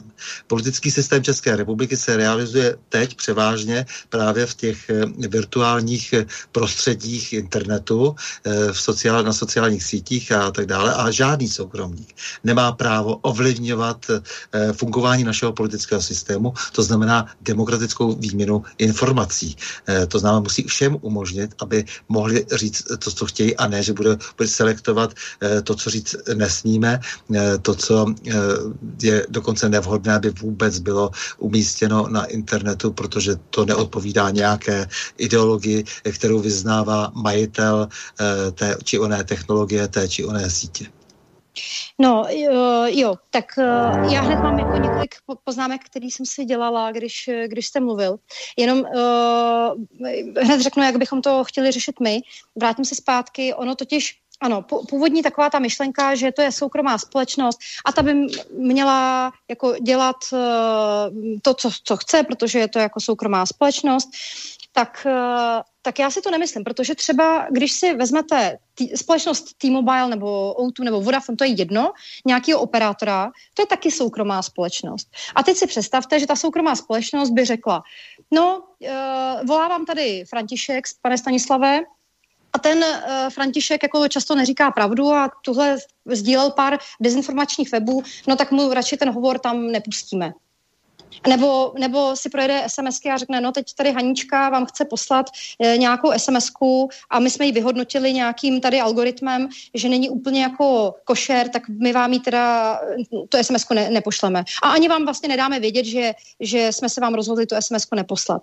No, tak jako nemůžeme takhle argumentovat. Jako to, Víte, to prostě... V tom okamžiku totiž došlo k porušení eh, nebo naplnění skutkové podstaty paragrafu 182 trestního zákona, eh, protože došlo k porušení tajemství dopravovaných zpráv.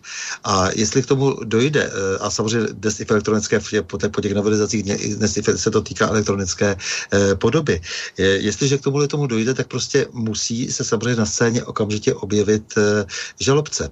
Musí se státní zástupce pochlapit a jasně sdělit, jak si, že se jedná o spáchání trestného činu. My to v tom trestním zákoně máme. No, to je jedna věc. A druhá věc je, tam mně se strašně teď líbí vlastně to, co udělalo Polsko. A, a to, to si dokážu představit, že by mohlo fungovat stejně i u nás. Oni teď dali jako návrh zákona, že, že ty sociální sítě nad určitý požádám, nad 100 tisíc třeba jako uživatel nebo tak, uh, nemohou uh, smazat ani omezit dosah žádnému příspěvku, který by, který neodporuje tomu polskému právu. A to si myslím, že je správně.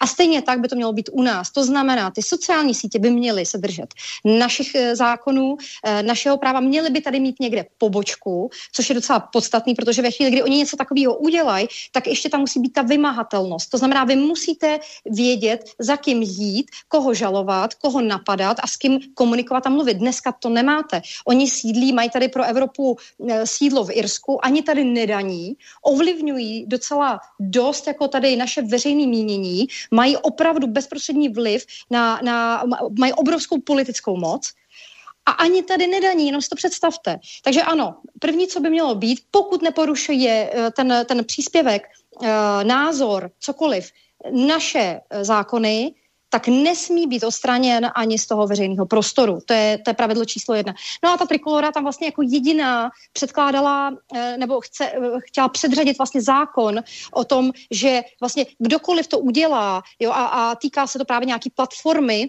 eh, kdo zakáže neoprávněně ostraní jako, nebo jako znepřístupní jako ten příspěvek, a, a, a pokud teda jako samozřejmě, který není v hrubém rozporu s trestními předpisy, jako pozor, nebavíme se o tom, že e, by to mělo být tak, že na tom internetu mělo být všechno, ne, fakt ne, jako ne, neměli byste tam jako nabádat k nějakému e, trestnímu činu, to, to, o tom snad jako se nebavíme, jo. Tak v tu chvíli by uh, byl potrestán buď odnětím svobody, my tam máme 6 měsíců až 3 roky, zákazem činnosti, anebo teda peněžitým trestem a ten trest jako je velmi znatelný, uh, tak, aby to pro ně bylo aby to pro ně bylo zajímavé. Ale je potřeba, aby ta podpora v tom parlamentu byla. Bohužel se ukazuje, a to je prostě je taky hrozný, že ta podpora z těch ostatních stran tam není. Jako třeba ty piráti, který jako tak strašně hlásají, jako oni jsou pro tu svobodu internetu, že jo, piráti. Tak ty piráti, tam, tam, tam není jako nikdo z nich skoro, jako jo, tam, jako kdo, kdo by pro tady to zvedl ruku, vůbec ne. Jo, aspoň, aspoň tom ano, pan Nacher se jako snaží, ale jinak jako je to zajímavý, ale vlastně jako, je to hrozivý, ale ta politická jako, jako podpora proto jako není. Takže... Eh, pod, já jsem byl v tom podvýboru pro svobodu slova a média a čekám, eh, bylo mi to slíbeno, že do měsíce, pak do půl roku, pak eh, do roka. Ano, čekám, čekám, čekám na zprávu, jak bude vyhodnoceno tehdy to, jak zacházeli s maily z našich občanů, z některé společnosti a zejména ekonomia AS pana Bakaly.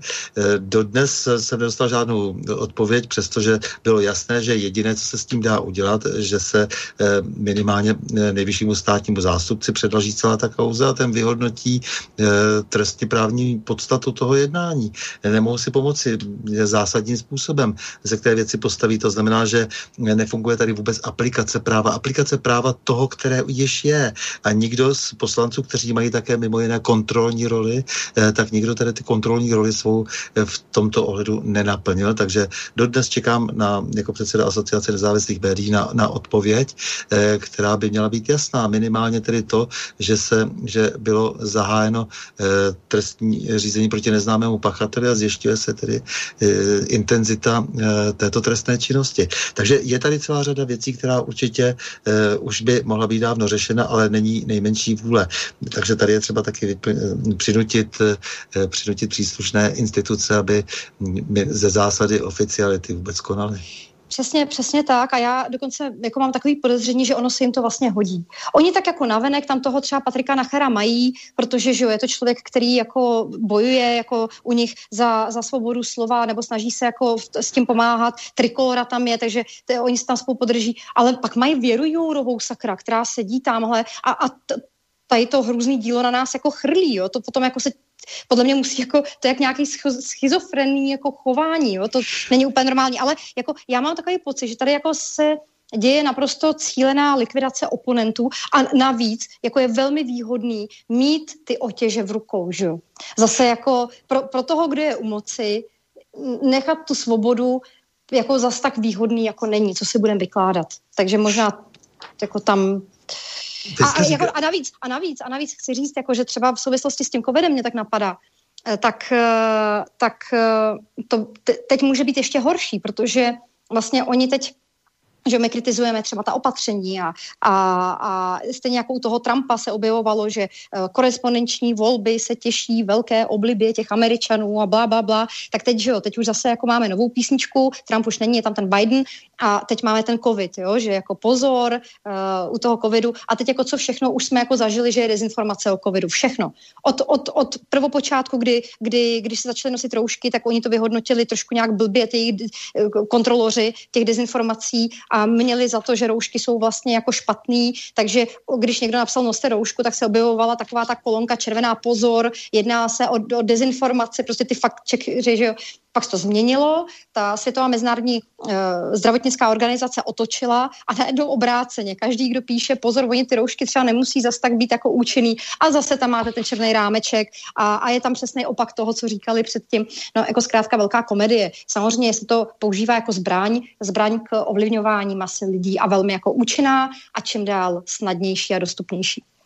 Tak já myslím, že si chvilku musí taky odpočinout, ale e, vy jste říkala, když jsme se bavili před tím rozhovorem, že chcete vrátit normalitu do našeho života.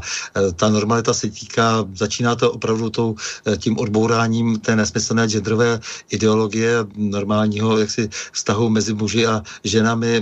Jde o to, aby e, si všichni uvědomili, jak si, že mohou být dostatečně silné osobnosti na to, aniž by, aniž by jak si museli fungovat v tom veřejném světě skrze nějaké kvóty a pozitivní diskriminace a podobně, tak určitě takové, takové zvýhodňování nepotřebovala velmi silná osobnost, jako byla Eva Olmerová, tak jsem si říkal, že bychom si mohli poslouchnout, poslechnout, bylo to tedy žena každým coulem, její písničku jdou leta jdou, což je vlastně jenom česky otextovaná, otextovaná, otextovaný hit Edith Piaf non je ne, je ne rien a je to skladba, která vlastně vypovídá o těch krásných emocích, které patří k ženě, k osobnosti, která je silná v tom veřejném prostoru a nepotřebuje to k tomu, tomu žádné berličky nějakých genderových studií. Tak já poprosím Borise, aby nám pustil Evu Olmerovou. Vzpomněl jsem si na ní, že je zanedbávaná.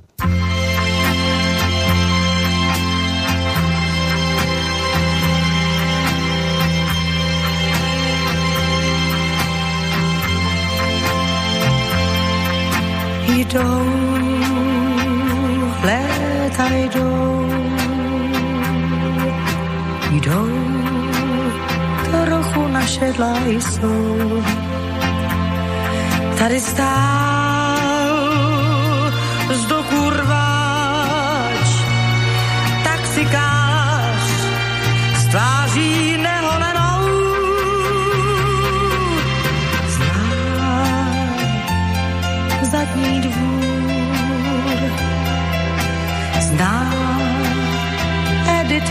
písně v G-dur, bliká tmou, on to ví, vést svý štěstí unavenou, už mu zamával stín. Dnes je bledá, chce spát, z pachů laciných vín, jde se k volantu hřát, to je troška mých snů. Tady Edit a já, za pár nocí a dnů, zná víc než věda zná. Jdou,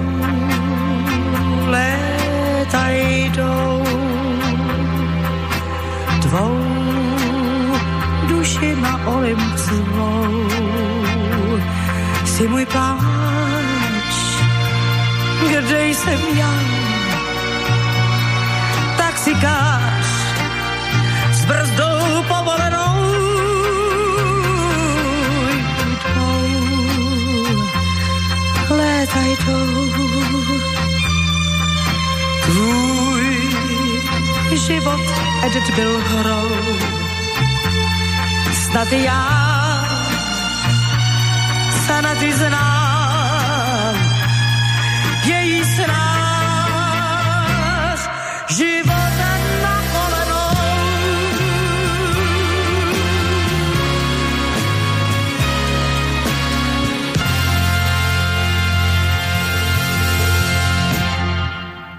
Na Prahu změn s Natálí Vachatovou, překladatelkou, tlumočnicí a dnes místo předsedkyní eh, středočeské trikolory, ženou, která směřuje do eh, poslanecké sněmovny a chtěla by mnohé změnit, ale chtěla by hlavně zejména vrátit se k normalitě, protože se jí zdá, že všechno, co nás, co se kolem nás dnes děje, právě ujíždí někam neřízeně dopryč a je pro nás vlastně zničující. Je to tak? Ano, dobrý, dobrý večer ještě jednou. Těm, co se připojili později, je to tak. Je to tak. Bo, bojuju za ten zbytek normálního světa, který tu ještě zbyl. Z mého pohledu aspoň tedy.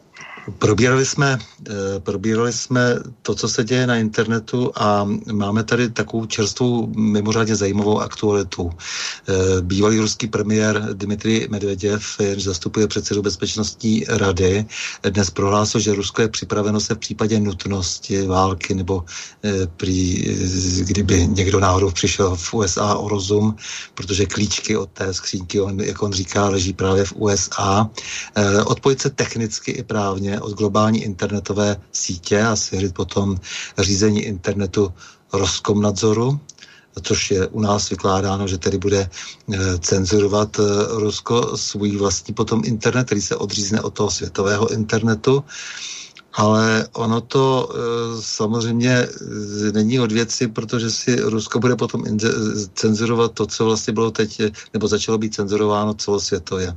Už hmm. kdysi a teď je ta intenzita té cenzury globální je velmi silná. Já bych mimo jiné ještě přitom poznamenal tedy, že Čína už globální sítě, jak říká Medvěděv, také nahradila vlastními.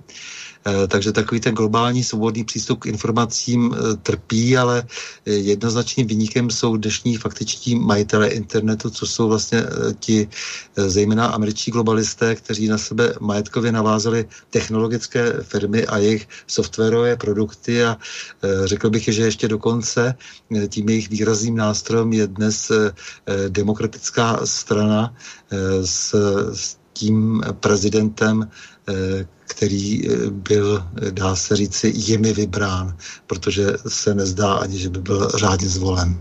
Hmm. No, to je, to je, to je, to je pravda. No ne, tak je, já... Takhle, ale, ale co, co chci já jenom, ano, hmm.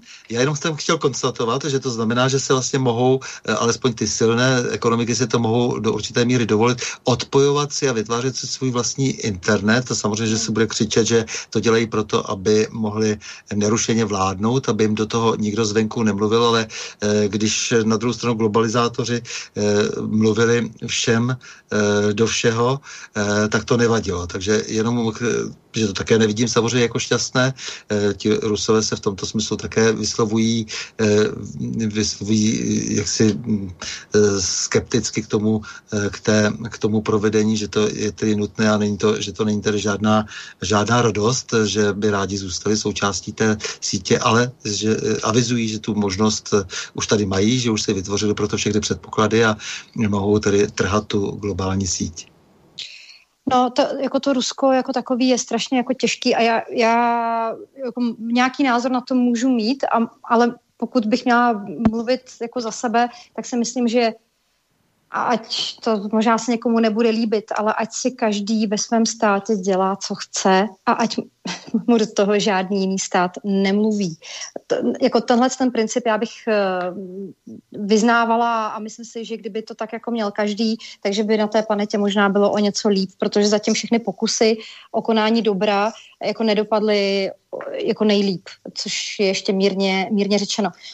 U toho Ruska tam jako teď akorát hrozí to, že jako ten, ta, ta, uh, ta mentalita těch lidí je úplně jiná než ta naše. Takže pro nás je strašně těžký jako pochopit, co ty lidi mají za sebou, v čem ty lidi žijou, uh, jak přemýšlejí, uh, zda umí v něčem žít nebo neumí v něčem žít, zda v tom, v čem žijeme my, by oni dokázali žít, anebo by to jako jenom zhoršilo situaci a podobně. Faktem je to, že já jsem dlouhou dobu toho Putina vnímala jenom jako, když budu mluvit o Rusku, tak jako člověka, který hájí zájmy své země. A teď teda musím říct, že s tím Navalným, jako to, co se teď stalo, tak um, mám jako známé, tak jako různě po světě, a z toho Ruska přicházejí poprvé takový ty jako balónky, první vlašťovky, kdy ty lidi říkají, no my už toho carského jako panování toho Putina máme už dost, a ten Navalny to není žádný jako řešení té situace, protože je pacený ze západu, to my víme, ale Putin bohužel nechal, nechal odstranit uh, ty oponenty, který jako byli, byli dobrý, jako, který nebyli nikým jako placený nebo nikým placený, jako prosím vás to zase, jako já dneska, když vidím, jak to v té politice funguje, tak, tak jako, tak jako to politikem se nemůže stát nějaký tamhle jako Franta z holní dolní, dolní jen tak, protože ho nikdo nikdy jako nenechá nikde mluvit, jako jo, anebo je zatím fakt jako práce obrovská, jako na to málo kdo má, protože potřebuje živit většinou uh, rodinu, sebe a podobně. No a zkrátka, tak v tom Rusku to došlo teď daleko, že skutečně jako vycházejí v těch velkých městech i ty lidi, kteří jako dřív by jako je nikde ne, ne, ne, nenapadlo jako být do těch ulic. A bohužel jako každý další ukrajová omezování svobody, vy jste to řekl jako přesně, uh, potom způsobí to, že bude tam ještě mnohem větší jako nevole a zase to bude směřovat nějakému totalitárnímu států, což se ale může jako stát lehce i nám.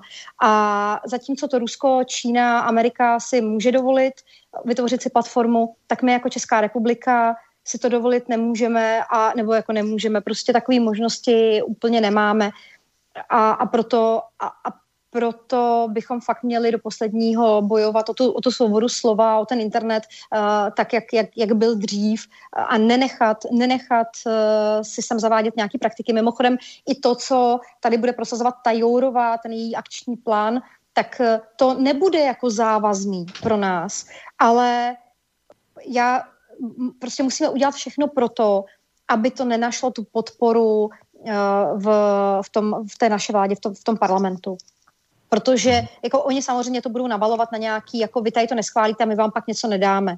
Ale to se furt jako točíme furt dokola, jak říkám, za mě já bych vystupovala hned a kor, kor s tím, co se jako na nás jako teď hrne. Takže jako nemáme, my nemáme alternativu. Jako nemáme alternativu. A dneska ty komunikační kanály jsou v podstatě na sociálních sítích. Mm, my teď mluvíme spolu taky přes Skype. Že? Takže jako mm, pokud chceme pokud chceme aby zaznívaly všechny názory. A myslím si, že ty lidi jsou různorodí, že, jsou, že, že ta pluralita tady prostě musí být, že nejsme takový blbci, jak si o nás myslí, že si dokážeme uh, svůj názor udělat. A že to, abychom si udělali svůj názor, vede jenom a jenom přes množství a množství informací, které k tomu potřebujeme mít. To znamená, ten jejich jako, eh, ta jejich teorie, že pokud se k nám dostane jenom pravda, tak, eh, tak vlastně budeme číst jenom tu pravdu je sice moc hezká, ale v praxi absolutně nefunguje a, a, a tak prostě. Takže jste přesvědčena o tom, že uděláte první, poslední pro to, aby exekutivně se zatlačilo na společnosti, které vydělávají na našich e, spoluobčanech, na nás, e, kteří zároveň zkracují velmi silně daně placené této republice a ještě navíc klidně manipulují s politikou této země. Jste tedy proto, abyste, aby vláda minimálně tedy měla Eh, někoho určeného k vyjednávání, případně prostě eh, k zrušení eh, možnosti dále působit na teritoriu České republiky, i tedy v tom virtuálním prostoru. Já si myslím, že by určitě měly globální společnosti dotlačit k tomu, aby tady měli svá sídla. A několik příkladů, jako, respektive sídla, zástupce zástupce, s kterými by bylo možné jednat. Tam je několik kroků. Jednak je to je dokonce to... ze zákona nutné. Každá společnost musí mít, eh, musí mít vždy nějakého svého zástupce, každá nadnárodní společnost. To, že to nedělají, je porušování zákona.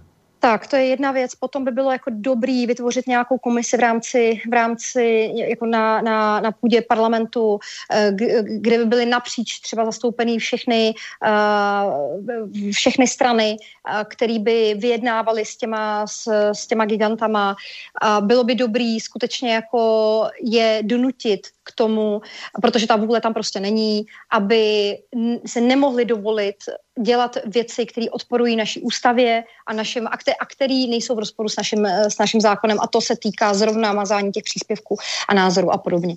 Jo, což říkám, jako jde hrozně těžko, protože v prostředí, kde uh, figuruje Kartous a, a Cempr a máme tady čes, český elfy a manipulátora a demagoga, uh, který vlastně tomu jako napomáhají té cenzuře a velmi aktivně napomáhají a ještě k tomu tady u nás jako mm, posilují takový ten pocit, že udávat je vlastně správné, což jako velmi dobře koreluje s tím, s tím trendem v té Americe, o kterém jste před chvílí mluvil. Uh, to, to bude jako v Norsku, že vlastně tam, když někoho udáte, tak, tak tím prokazujete službu tomu, tomu státu, což je prostě šílený. Takže jako z tady toho hlediska tohle všechno můžeme dělat už teď, musí k tomu být ta politická vůle. Ta tam není. V tomhle ohledu musím teda pochválit ještě jednu věc. Eh, je tady iniciativa Mariana Kechlibara, pana Veselého a pana Dana Vávry, což je Stop cenzuře. Ty taky jako dělají drakonickou práci a snaží se uh, dát dokupy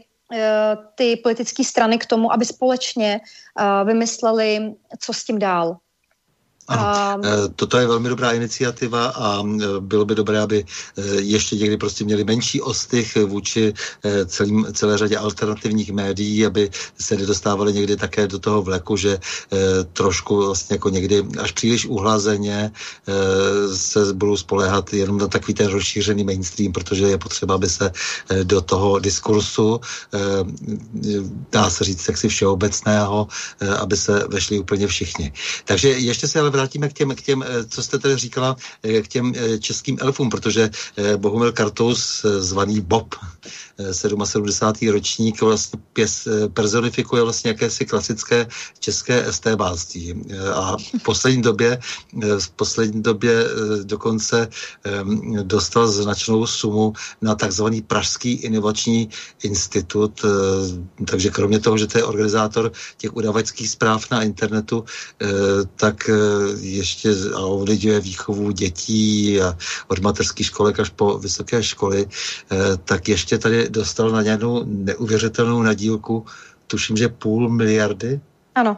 Půl miliardy ano. od eh, ano. primátora Hřiba. Ano, ano. Eh, což je něco, za co by samozřejmě měl stát, kromě tedy jeho by to byla celá řada dalších lidí, pan primátor před Národním tribunálem.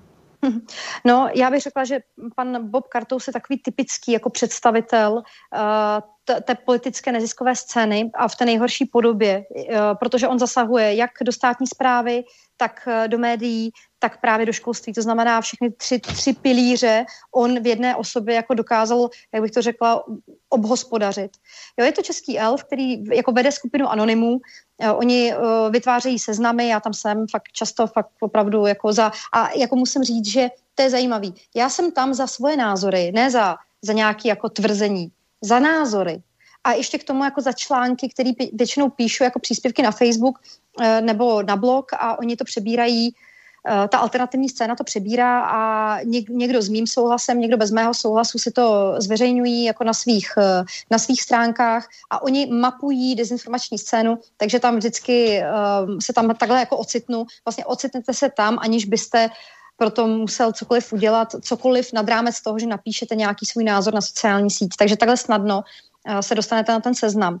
Pak vás jako třeba potom ještě tím, že se jako za, rádi zaobírají, je, že blokují vás na sociálních sítích, dělají to organizovaně, většinou se na někoho domluví a pak se na něho slétnou. A z toho důvodu já si teď začínám uh, budovat stránky, budu se jmenovat nataliabachatová.cz a tam vlastně budu mít všechny články, které jsem kdy napsala, všechny moje názory, oni jsou dost, jako řekla bych, načasový, jsou to názory, názory které jsem vždycky měla, nejspíš je vždycky budu mít, uh, takže budou tam v případě, že by se rozhodli, že zablokují můj Facebook, což jako není tak jako nereálný.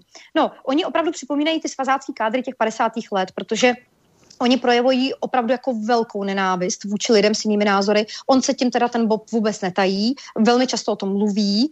A jako byl mluvčím Edwinu, jako což jejich cílem hlavním bylo narvat ty více multikulturality do škol.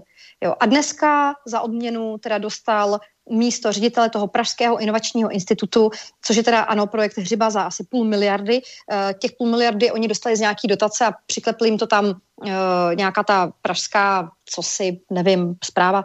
A oni tam jako akcentují, ono to zatím jako o tom Pražském inovačním institutu nemáme moc zpráv, protože jejich výroční zpráva ještě nevyšla, oni jsou relativně jako nový projekt, vznikly nedávno, ale co je zajímavý, tak zajímavý je, že oni dost akcentují mimo jiný takzvaný jako sociální podnikání. A tyto sociální podnikání, já nevím, jestli víte, co to je, já jsem to třeba úplně nevěděla, co je sociální podnikání, takže jsem začala hledat a zajímat se o to. A to je jako věc, která je dost spojovaná s právě s neziskovým sektorem. A zase, o, oni si to skutečně jako narvou všude. A účelem je posílení zase a jenom vlivu těch neziskovek. Jo, a jestli jsem to pochopila správně, tak jak o tom píšou, tak vlastně oni chtějí vstupovat do podniku, vlastně což, což je postižených covidem. Teď jako to nově nabalili na ten covid. Což jako jenom si vemte, jak je to zneužitelný. Jo. A v Boba, v, teda v podání Boba Kartouze mi to teda zní tak, že už jako nebude rozhodovat biznis, trh, čísla, zda to bude nebo nebude vydělávat. ale prostě bude rozhodovat pouze jenom kartou, jako o tom, jestli ten podnik bude nebo nebude fungovat dál.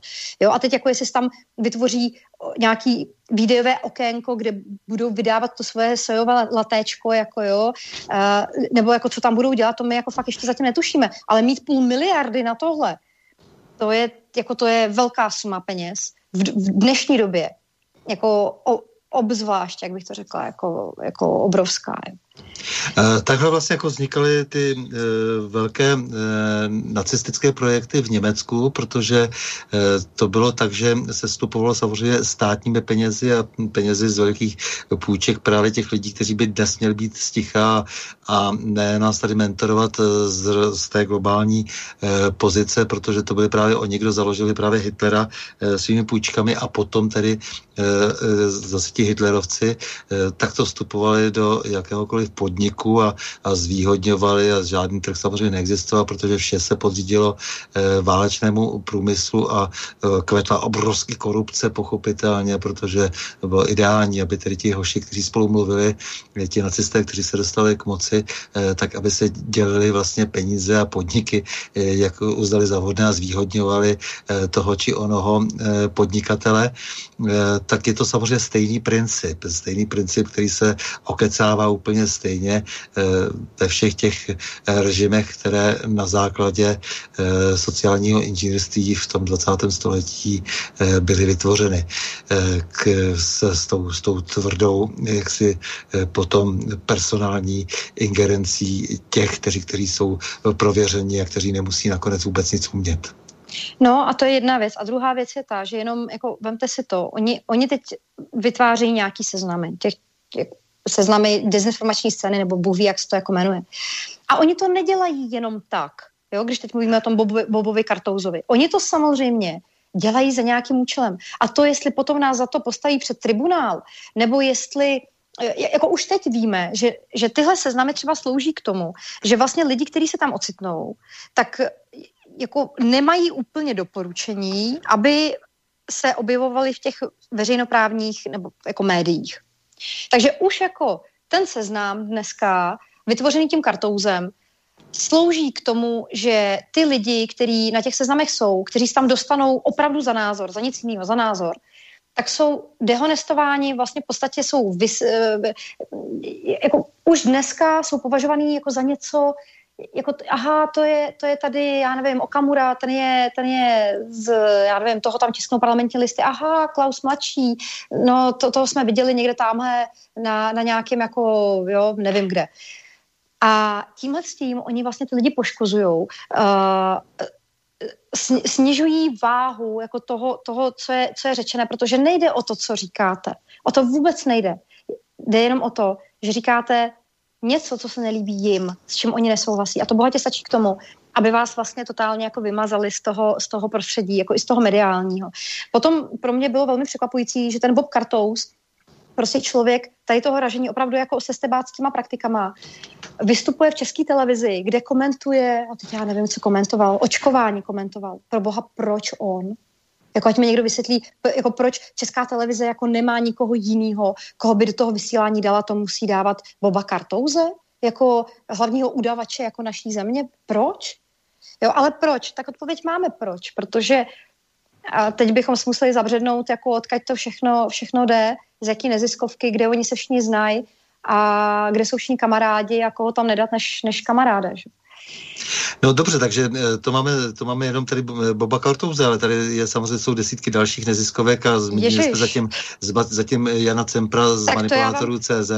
To já vám milé ráda povím, já vám, já vám milé ráda povím, já, já mám těch neziskovek jako milion, jo. Já jsem se třeba nedávno podívala na neziskovku OPU, jo. Uh, to je vlastně neziskovka pro pomoc uprchlíkům, jo. A to je strašně zábavná věc, to mě jako velmi pobavilo. Jestli se pamatujete, tak uh, nějak před nějakou dobou tady bylo eh, pět zadržených jako nelegálních migrantů jo, v, Če- v České republice. A těch, eh, těch pět nelegálních migrantů prostě přecházelo hranice, já myslím si, že jeli vlakem a byli zadržený. Jo, bylo to někde v Ústí nad Orlicí, je, je, je, takový jako případ. No a tehdy oni je zadrželi a ti migranti tvrdili, že jsou jako mladí, že, že jim, já nevím, kolik jich je, že jsou jako nezletilí, tak uh, oni vlastně Uh, potom jako udělali lékařskou unii, někam jako umístili, pak proběhl soud, byla lékařská prohlídka nařízená, tam se zjistilo podle nějakého jako rengenu, že jim je minimálně 27 let, Jo, a po těch migrantech se už pak jako dávno slehla zem, ty někam jako uprchli, jako, oni mířili totiž jako někam jinam. No a co se nestane? Tak eh, tady ta uh, neziskovka, uh, tady ta organizace pro pomoc uprchlíkům OPU požádala, požádala ministerstvo vnitra o to, aby dvěma z nich zaplatili 180 tisíc korun, to znamená celkově 360 tisíc za nemajetkovou újmu, kterou, kterou oni utržili tím, že překračovali nelegálně naše hranice. A teď jako jenom, abychom se řekli o té politické neziskovce. Hele, to je politická neziskovka, kterou vede Martin Rozumek jo, který posledních, já nevím, 18 let nedělá nic jiného, než že se do České republiky zoufale snaží dostat nějaký uprchlíky. Jako jo. A ten dostává prostor opravdu ve všech médiích, v deníku N, v deníku referendu, v Respektu, uh, v televizi pořád. Jo. A ten třeba se nechal slyšet, to pro mě bylo úplně strašný, že útoků na migranty bude přibývat. A to bylo v době, kdy migranti a uprchlíci sekali hlavy u nás u sousedů. Jako to nechápete, co vůbec tenhle člověk dokáže stvořit. A teď si představte ten vtip, protože tahle ta neziskovka dostává od, eh, od, eh, vlastně od českého státu, eh, když se podíváme jako na její, na její jako výroční zprávy, tak oni dostávají peníze od ministerstva, tuším, vnitra, od toho samého ministerstva vnitra, po kterým teď požadují 360 tisíc korun. to je prostě neuvěřitelný. Jo. Tak to je jenom třeba taková jedna. Je jich moc samozřejmě těch neziskovek. Uh, Semantic Visions třeba, Františka Vrábela. A tam, no a tam pozor, a tam s tím je zase ale spojen Bob Cartous. Oni jsou si totiž všichni propojení. To je taková jako velká mafiánská chobotnice, která opravdu zasahuje úplně do všech, úplně do všech sfér. A jenom z těch sbírek listin, co si přečtem, tak zjistíme, že vlastně, jo, mimochodem, to jsem chtěla říct, můj plán je, a chtěla bych na to získat opravdu nějakou jako pomoc, podporu, uh, budu-li moct a budu-li mít příležitost a prostor, tak první, co já budu chtít udělat je, že budu chtít zmapovat tady tu jejich jejich neziskovou sféru a udělat opravdu nějaký portál, tak jako oni mají mapování dezinformační scény, tak bylo ideální mít portál, kde bude neziskovka člověk v tísni, tu si rozkliknete, zjistíte, kdo tam kdy byl, kdo tam je, uh, kdo, kde vše, všude ty, ty lidi se jako vzájemně sedí, kolik peněz od koho kam plyne, protože to je strašně jako nepřehledná pletenice všeho. A, a s, s kým vlastně, kde sedí v těch, těch radách a kde ještě pořád působí ono totiž jako fakt potom zjistíte, že to je vlastně mafiánská chobotnice, která prostě uh, tady ovlivňuje jako naše dění a dělá to velmi elegantně, protože ta vláda vlastně posílá peníze na ty nepopulární projekty a tady ty neziskovky to akorát uh, jako zprocesovávají. Tak. Tak a teď mi řekněte prostě seznam kroků, které uděláte, když budete mít možnost, když se dostanete do parlamentu, aby ty politické neziskovky, já bych teda jaksi eh, přece jenom jako to zúžil ještě to, to téma, eh, řekl bych, že spíše ty nájemné politické eh, neziskovky, protože oni jsou opravdu najímány za, nebo já jim říkám ziskovky, jsou najímány za nějaké peníze z veřejných prostředků, nebo případně původně to bylo i ze soukromých, protože ten mechanismus přece funguje tak, že lidé typu uh, Soroše uh, dají nějaký uh, malý vklad do těchto struktur a potom se mu to vrací tak, že přinutí státy, aby platili ze svých národních rozpočtů a vůbec mm-hmm. veřejných rozpočtů, to znamená nejenom tedy ze státního rozpočtu, ale z rozpočtu municipalit. Takže se potom bohatě ty mm, prostředky zase vracejí, protože ti, kdo eh, vložili do této agenturní sítě, protože to často není nic jiného než sítě vědomých či nevědomých eh, agentů cizí moci, mm. tak samozřejmě potom vytváří takové milie, ve kterém se pak snadno už mohou ti, kteří si zaplatili síť, tak se mohou zmocňovat ekonomiky a mohou velmi brutálním způsobem ovlivňovat politiku. Takže já bych chtěl vidět hlavně, ně, jak budete postupovat proti eh, těm, které já si tedy dovoluji skromně je definovat jako nájemné politické ziskovky. Mm-hmm. To jsou tedy ty, které nejsou té úrovně, jak jsme se kdysi bavili s Ivanem Davidem třeba, že má také malinkou politickou neziskovku, která mu provozuje jeho novou republiku a se sbírá vždycky pár tisíc korun, tisíce korun, aby, aby měl na to, aby mohl pro, ten svůj portál provozovat, tak to se mohu ubezpečit, že to opravdu je samozřejmě, že to je politická neziskovka, takových může být celá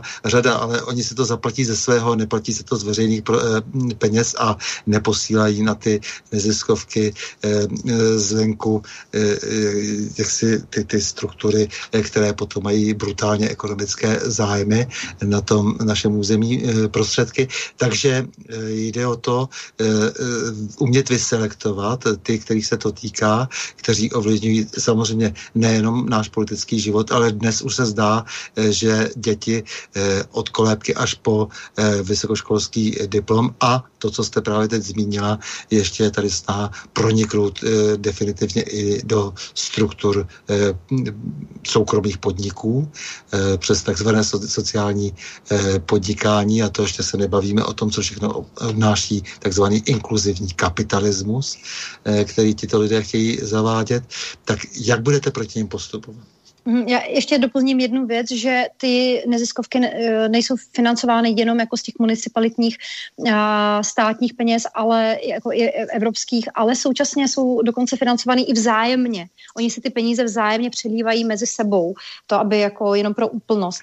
E, to, ano, to ano, ale jsou to pořád prostředky, prostředky veřejné vesměs a e, je, oni jenom tím maskují často původ peněz.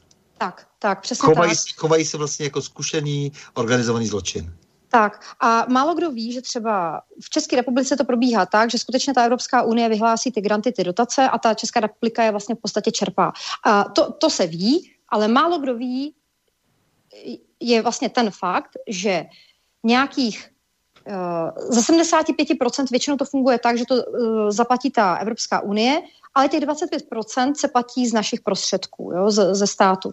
Nejjednodušším řešením by bylo, kdybychom vystoupili z Evropské unie, tak tohle podle mě už neřešíme, protože by prostě na to nebyly peníze. Takže první věc je zasazovat se skutečně o, o, o vystoupení z EU, t, z mého pohledu. Tím by se řešilo hodně, hodně věcí. Dokud se to nevyřeší touto cestou, tak je potřeba uh, zabránit tomu, aby z našich peněz ty, aby, aby, aby politické neziskovky dostávaly státní peníze, státní, městské, uh, krajské peníze. Jakmile tohle nebude, jakmile oni budou muset to dělat tak, jak to dělá každý jediný člověk, který má trošku jako jiný pohled na svět než oni, než ten progresivistický.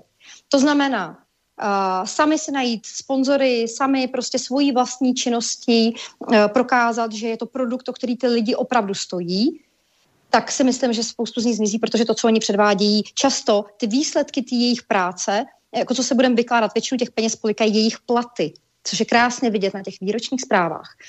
A, a ve chvíli, kdy oni by se museli živit sami a najít si proto jako sponzory a peníze, tak si myslím, že by narazili. To je další věc. To znamená opravdu uh, udělat uh, přesnou formulaci toho, co politická neziskovka je, uh, udělat mapování tý, toho neziskového sektoru, protože to zcela chybí, uh, dát tomu pevný rámec, zakázat, nebo respektive zakázat financování. Uh, buď, anebo udělat to tak, to bych musela se poradit s právníky, aby bylo zcela jasně vidět a hned na první pohled, eh, která neziskovka je kým financovaná a eh, obzvlášť to platí pro financování ze zahraničí protože to je ohromně nebezpečný. A tyhle věci, když se udělají, tak si myslím, že oni přestanou mít tu moc, protože prostě nebudou mít ty peníze. My máme proti nim jednu velkou nevýhodu.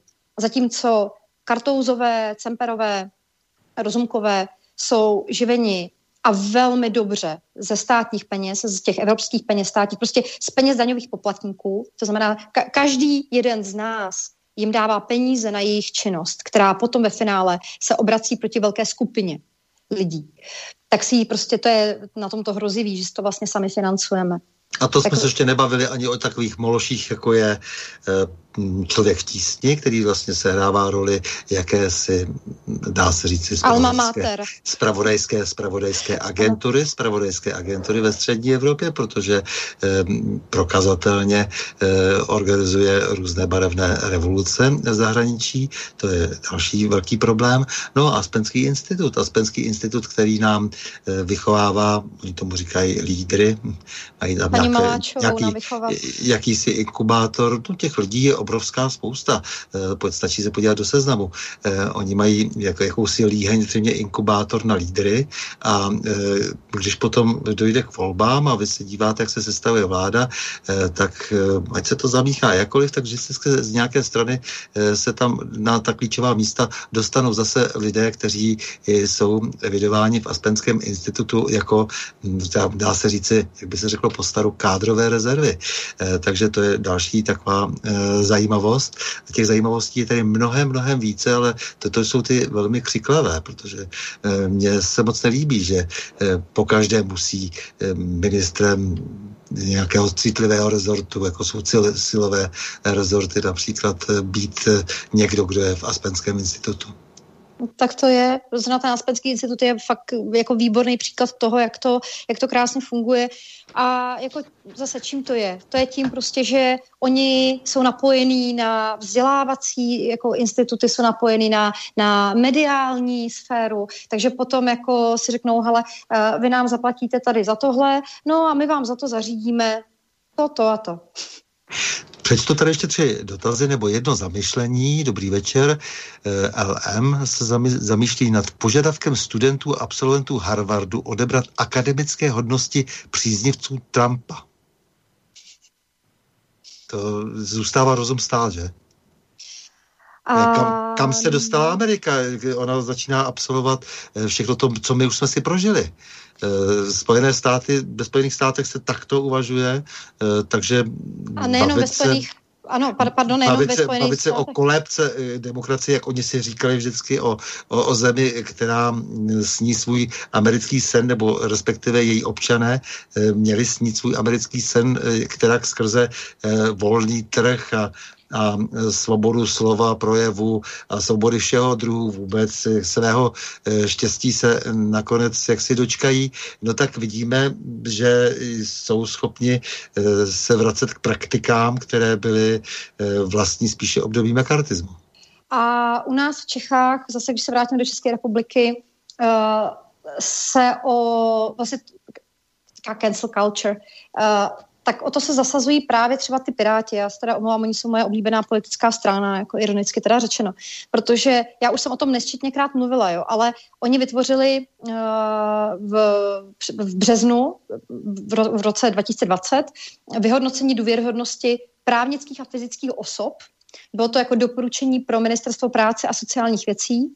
A je to dokument, který vytvořili Piráti proto, aby každý člověk, který se bude ucházet o jakoukoliv, a nejenom státní, ale jakoukoliv funkci, ať už teda politickou, eh, pracovní, nebo do nějakých veřejných jako sfér, jako třeba do Rady pro rozhlasové a televizní vysílání, takový jako manuál dobré praxe, podle kterého oni vytyčili teda rizikové oblasti, které je třeba zkoumat a mezi ty rizikové oblasti třeba já nevím, třeba jsou projevy extremismu. Jo? To je dneska pod hate speech podstatě schováte cokoliv. To je natolik jako vágní pojem, že dneska tam opravdu schováte jako jakoukoliv jako nevinnou hlášku, z toho dneska se může udělat v, v hyperkorektní jako době uh, obrovský problém. Uh, mezi rizikový faktor řadí sdílení dezinformačních webů.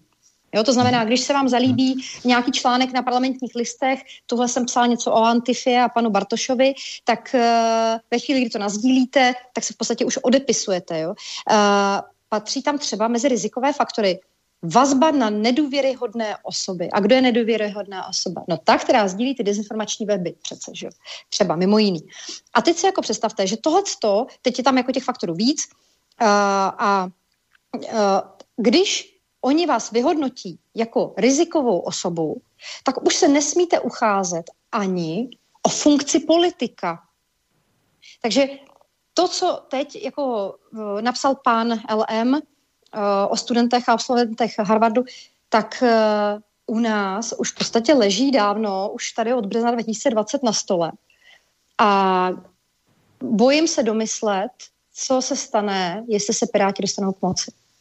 Budí řečeno, že Piráti jsou s ohledem na svobodu slova největším zklamáním, protože právě to byl prapor, se kterým do politiky vstupovali a zcela selhali. Je smutné, že ti mladí lidé eh, ty Piráty neustále volí a preferují, když v tom, co si přáli, tu bezbřehou svobodu na internetu v podstatě až jaksi za hranice, kde uh, si myslím, že už to také být nemá třeba, protože přece jenom jsou tady uh, paragrafy onoho trestního zákona, to znamená nějaké skutkové podstaty hodnoty, které by se neměly naplňovat, ale oni prostě do toho takto vstoupili na počátku a e, zcela svůj program zradili. To znamená, že e, Piráti by neměli být voleni těmi, kdo si na počátku přáli, aby oni byli tou e, pevnou hrází proti všelijakým možnostem cenzurování, manipulacím a omezováním se na internetu. Takže dobrý večer, má Trikolára konkrétní plán pro dosažení příznivého výsledku případného referenda o vystoupení z EU. Od spousty lidí slýchám, že chtějí uspořádat referendum o vystoupení z EU, ale nikdo neříká, jak hodlá dosáhnout příznivého výsledku. Já se snažím přesvědčovat lidi ve svém okolí, ale je to mravenčí práce. To tedy je. No to, to ano, ale já si myslím, že už jako poslední dobou ty lidi začínají uh, prozřívat, uh, že mnohem jako citlivěji teď vnímají to, co se děje, to co, to, co k nám proudí z té Evropské unie. A jakože toho není fakt jako málo, jo, protože z Evropské unie se stal skutečně jako extrémně levicový progresivistický superstát, který jako pracuje proti našim národním zájmům a to čím dál víc lidí podle mě musí jako potom pocitovat i na vlastní kůži. Jo. Od toho omezování svoboda slova, o, o kterém se bavíme, přes ten Green New Deal a zničení vlastně našeho automobilového průmyslu, což jako opravdu jako hrozí reálně, prosazování eura, já nevím, ratifikace istambulské umluvy, uprchlické kvóty, prostě to všechno, teď, teď ten covid a jejich jako absolutní jako neschopnost a, a, a, a bezmoc a totální prostě um, jako selhání jako na všech úrovních. Takže já jako ani vlastně, jestli doteď měli argumenty, že do, k nám víc peněz proudí, eh, než, než jako je posíláme, což není pravda, si myslím, tak eh, teď už ani, ale ani to nebude pravda, protože my se za chvilku staneme vlastně těmi těmi uh, posílači těch, těch peněz. Jo. A těch výhod setrvání v Evropské unii bude čím dál míň, těch víc nebude. Jak chcete dosáhnout příznivého výsledku, jenom krátce, eh, to zajímá toho tazatele, který tady není tady podepsán? Tak tou naší prací, jako poukazováním na to, co je, co je jinak a jak to může jít, jak, to, jak by to mohlo být jinak. To je, prostě to, to Opakování je, to, je matka, matka moudrosti, jasně. No, to, to jednak a jednak tím prosazování toho referenda. A jako, já jsem to pochopila tak, že pán se ptá, jak přesvědčit ty lidi o tom, no, ano, ano, že, ano. že, to že vlastně to vystoupení z EU je správná věc. No, ano. tak to jako, jako asi nějak jinak, než tak člověk, že jo, do té doby, dokud nedělá, já nevím, něco, uh, to by musel ale žít potom už ve vaku, aby mu to asi zřejmě jako nevadilo, protože ve chvíli, kdy člověk zjistí, že už si nemůže psát to, co chce, eh, když zjistí, že už jako eh, nemůže úplně chodit jako do práce, že i kdyby jako chtěl vlastně a je to podměný nějakou vakcínou, taky nedostane, protože Evropská unie uh, pak jako fakt můžou být nějaký jako seznamy Green New Deal, jako Škodovka, jako to, to, to ohrozí nejenom jako samozřejmě to Mladoboleslavsko, ale celý, jako celý náš průmysl, jako, jako celorepublikový a tak dále, tak dále, tak dále. Obrovský dluh, my se zadlužujeme. Jestli se budeme podílet, spolu podílet na tom evropském dluhu, no tak máme před sebou obrovský průšvih obrovský průšvih. To už se jako pak z toho fakt jako, jako těžko jako dostaneme. A to jsou všechny, všechny věci, které jako, jako jsou, jsou zcela, jak to říct, to jsou fakta. Tak to prostě Če- jako je čas se nachýlil, přečtu poslední našeho skvělého a pravidelného posluchače Michala z Brna, poslední eh, poznámku. Ještě nedávno jsem o volbě trikolory vůbec neuvažoval, poněvadž jsem smíšel silně levicově, ale současný covidový teror bolševických vlád po celém světě posunul mé postoje hodně doprava směrem k osobní svobodě a zodpovědnosti a malému státu.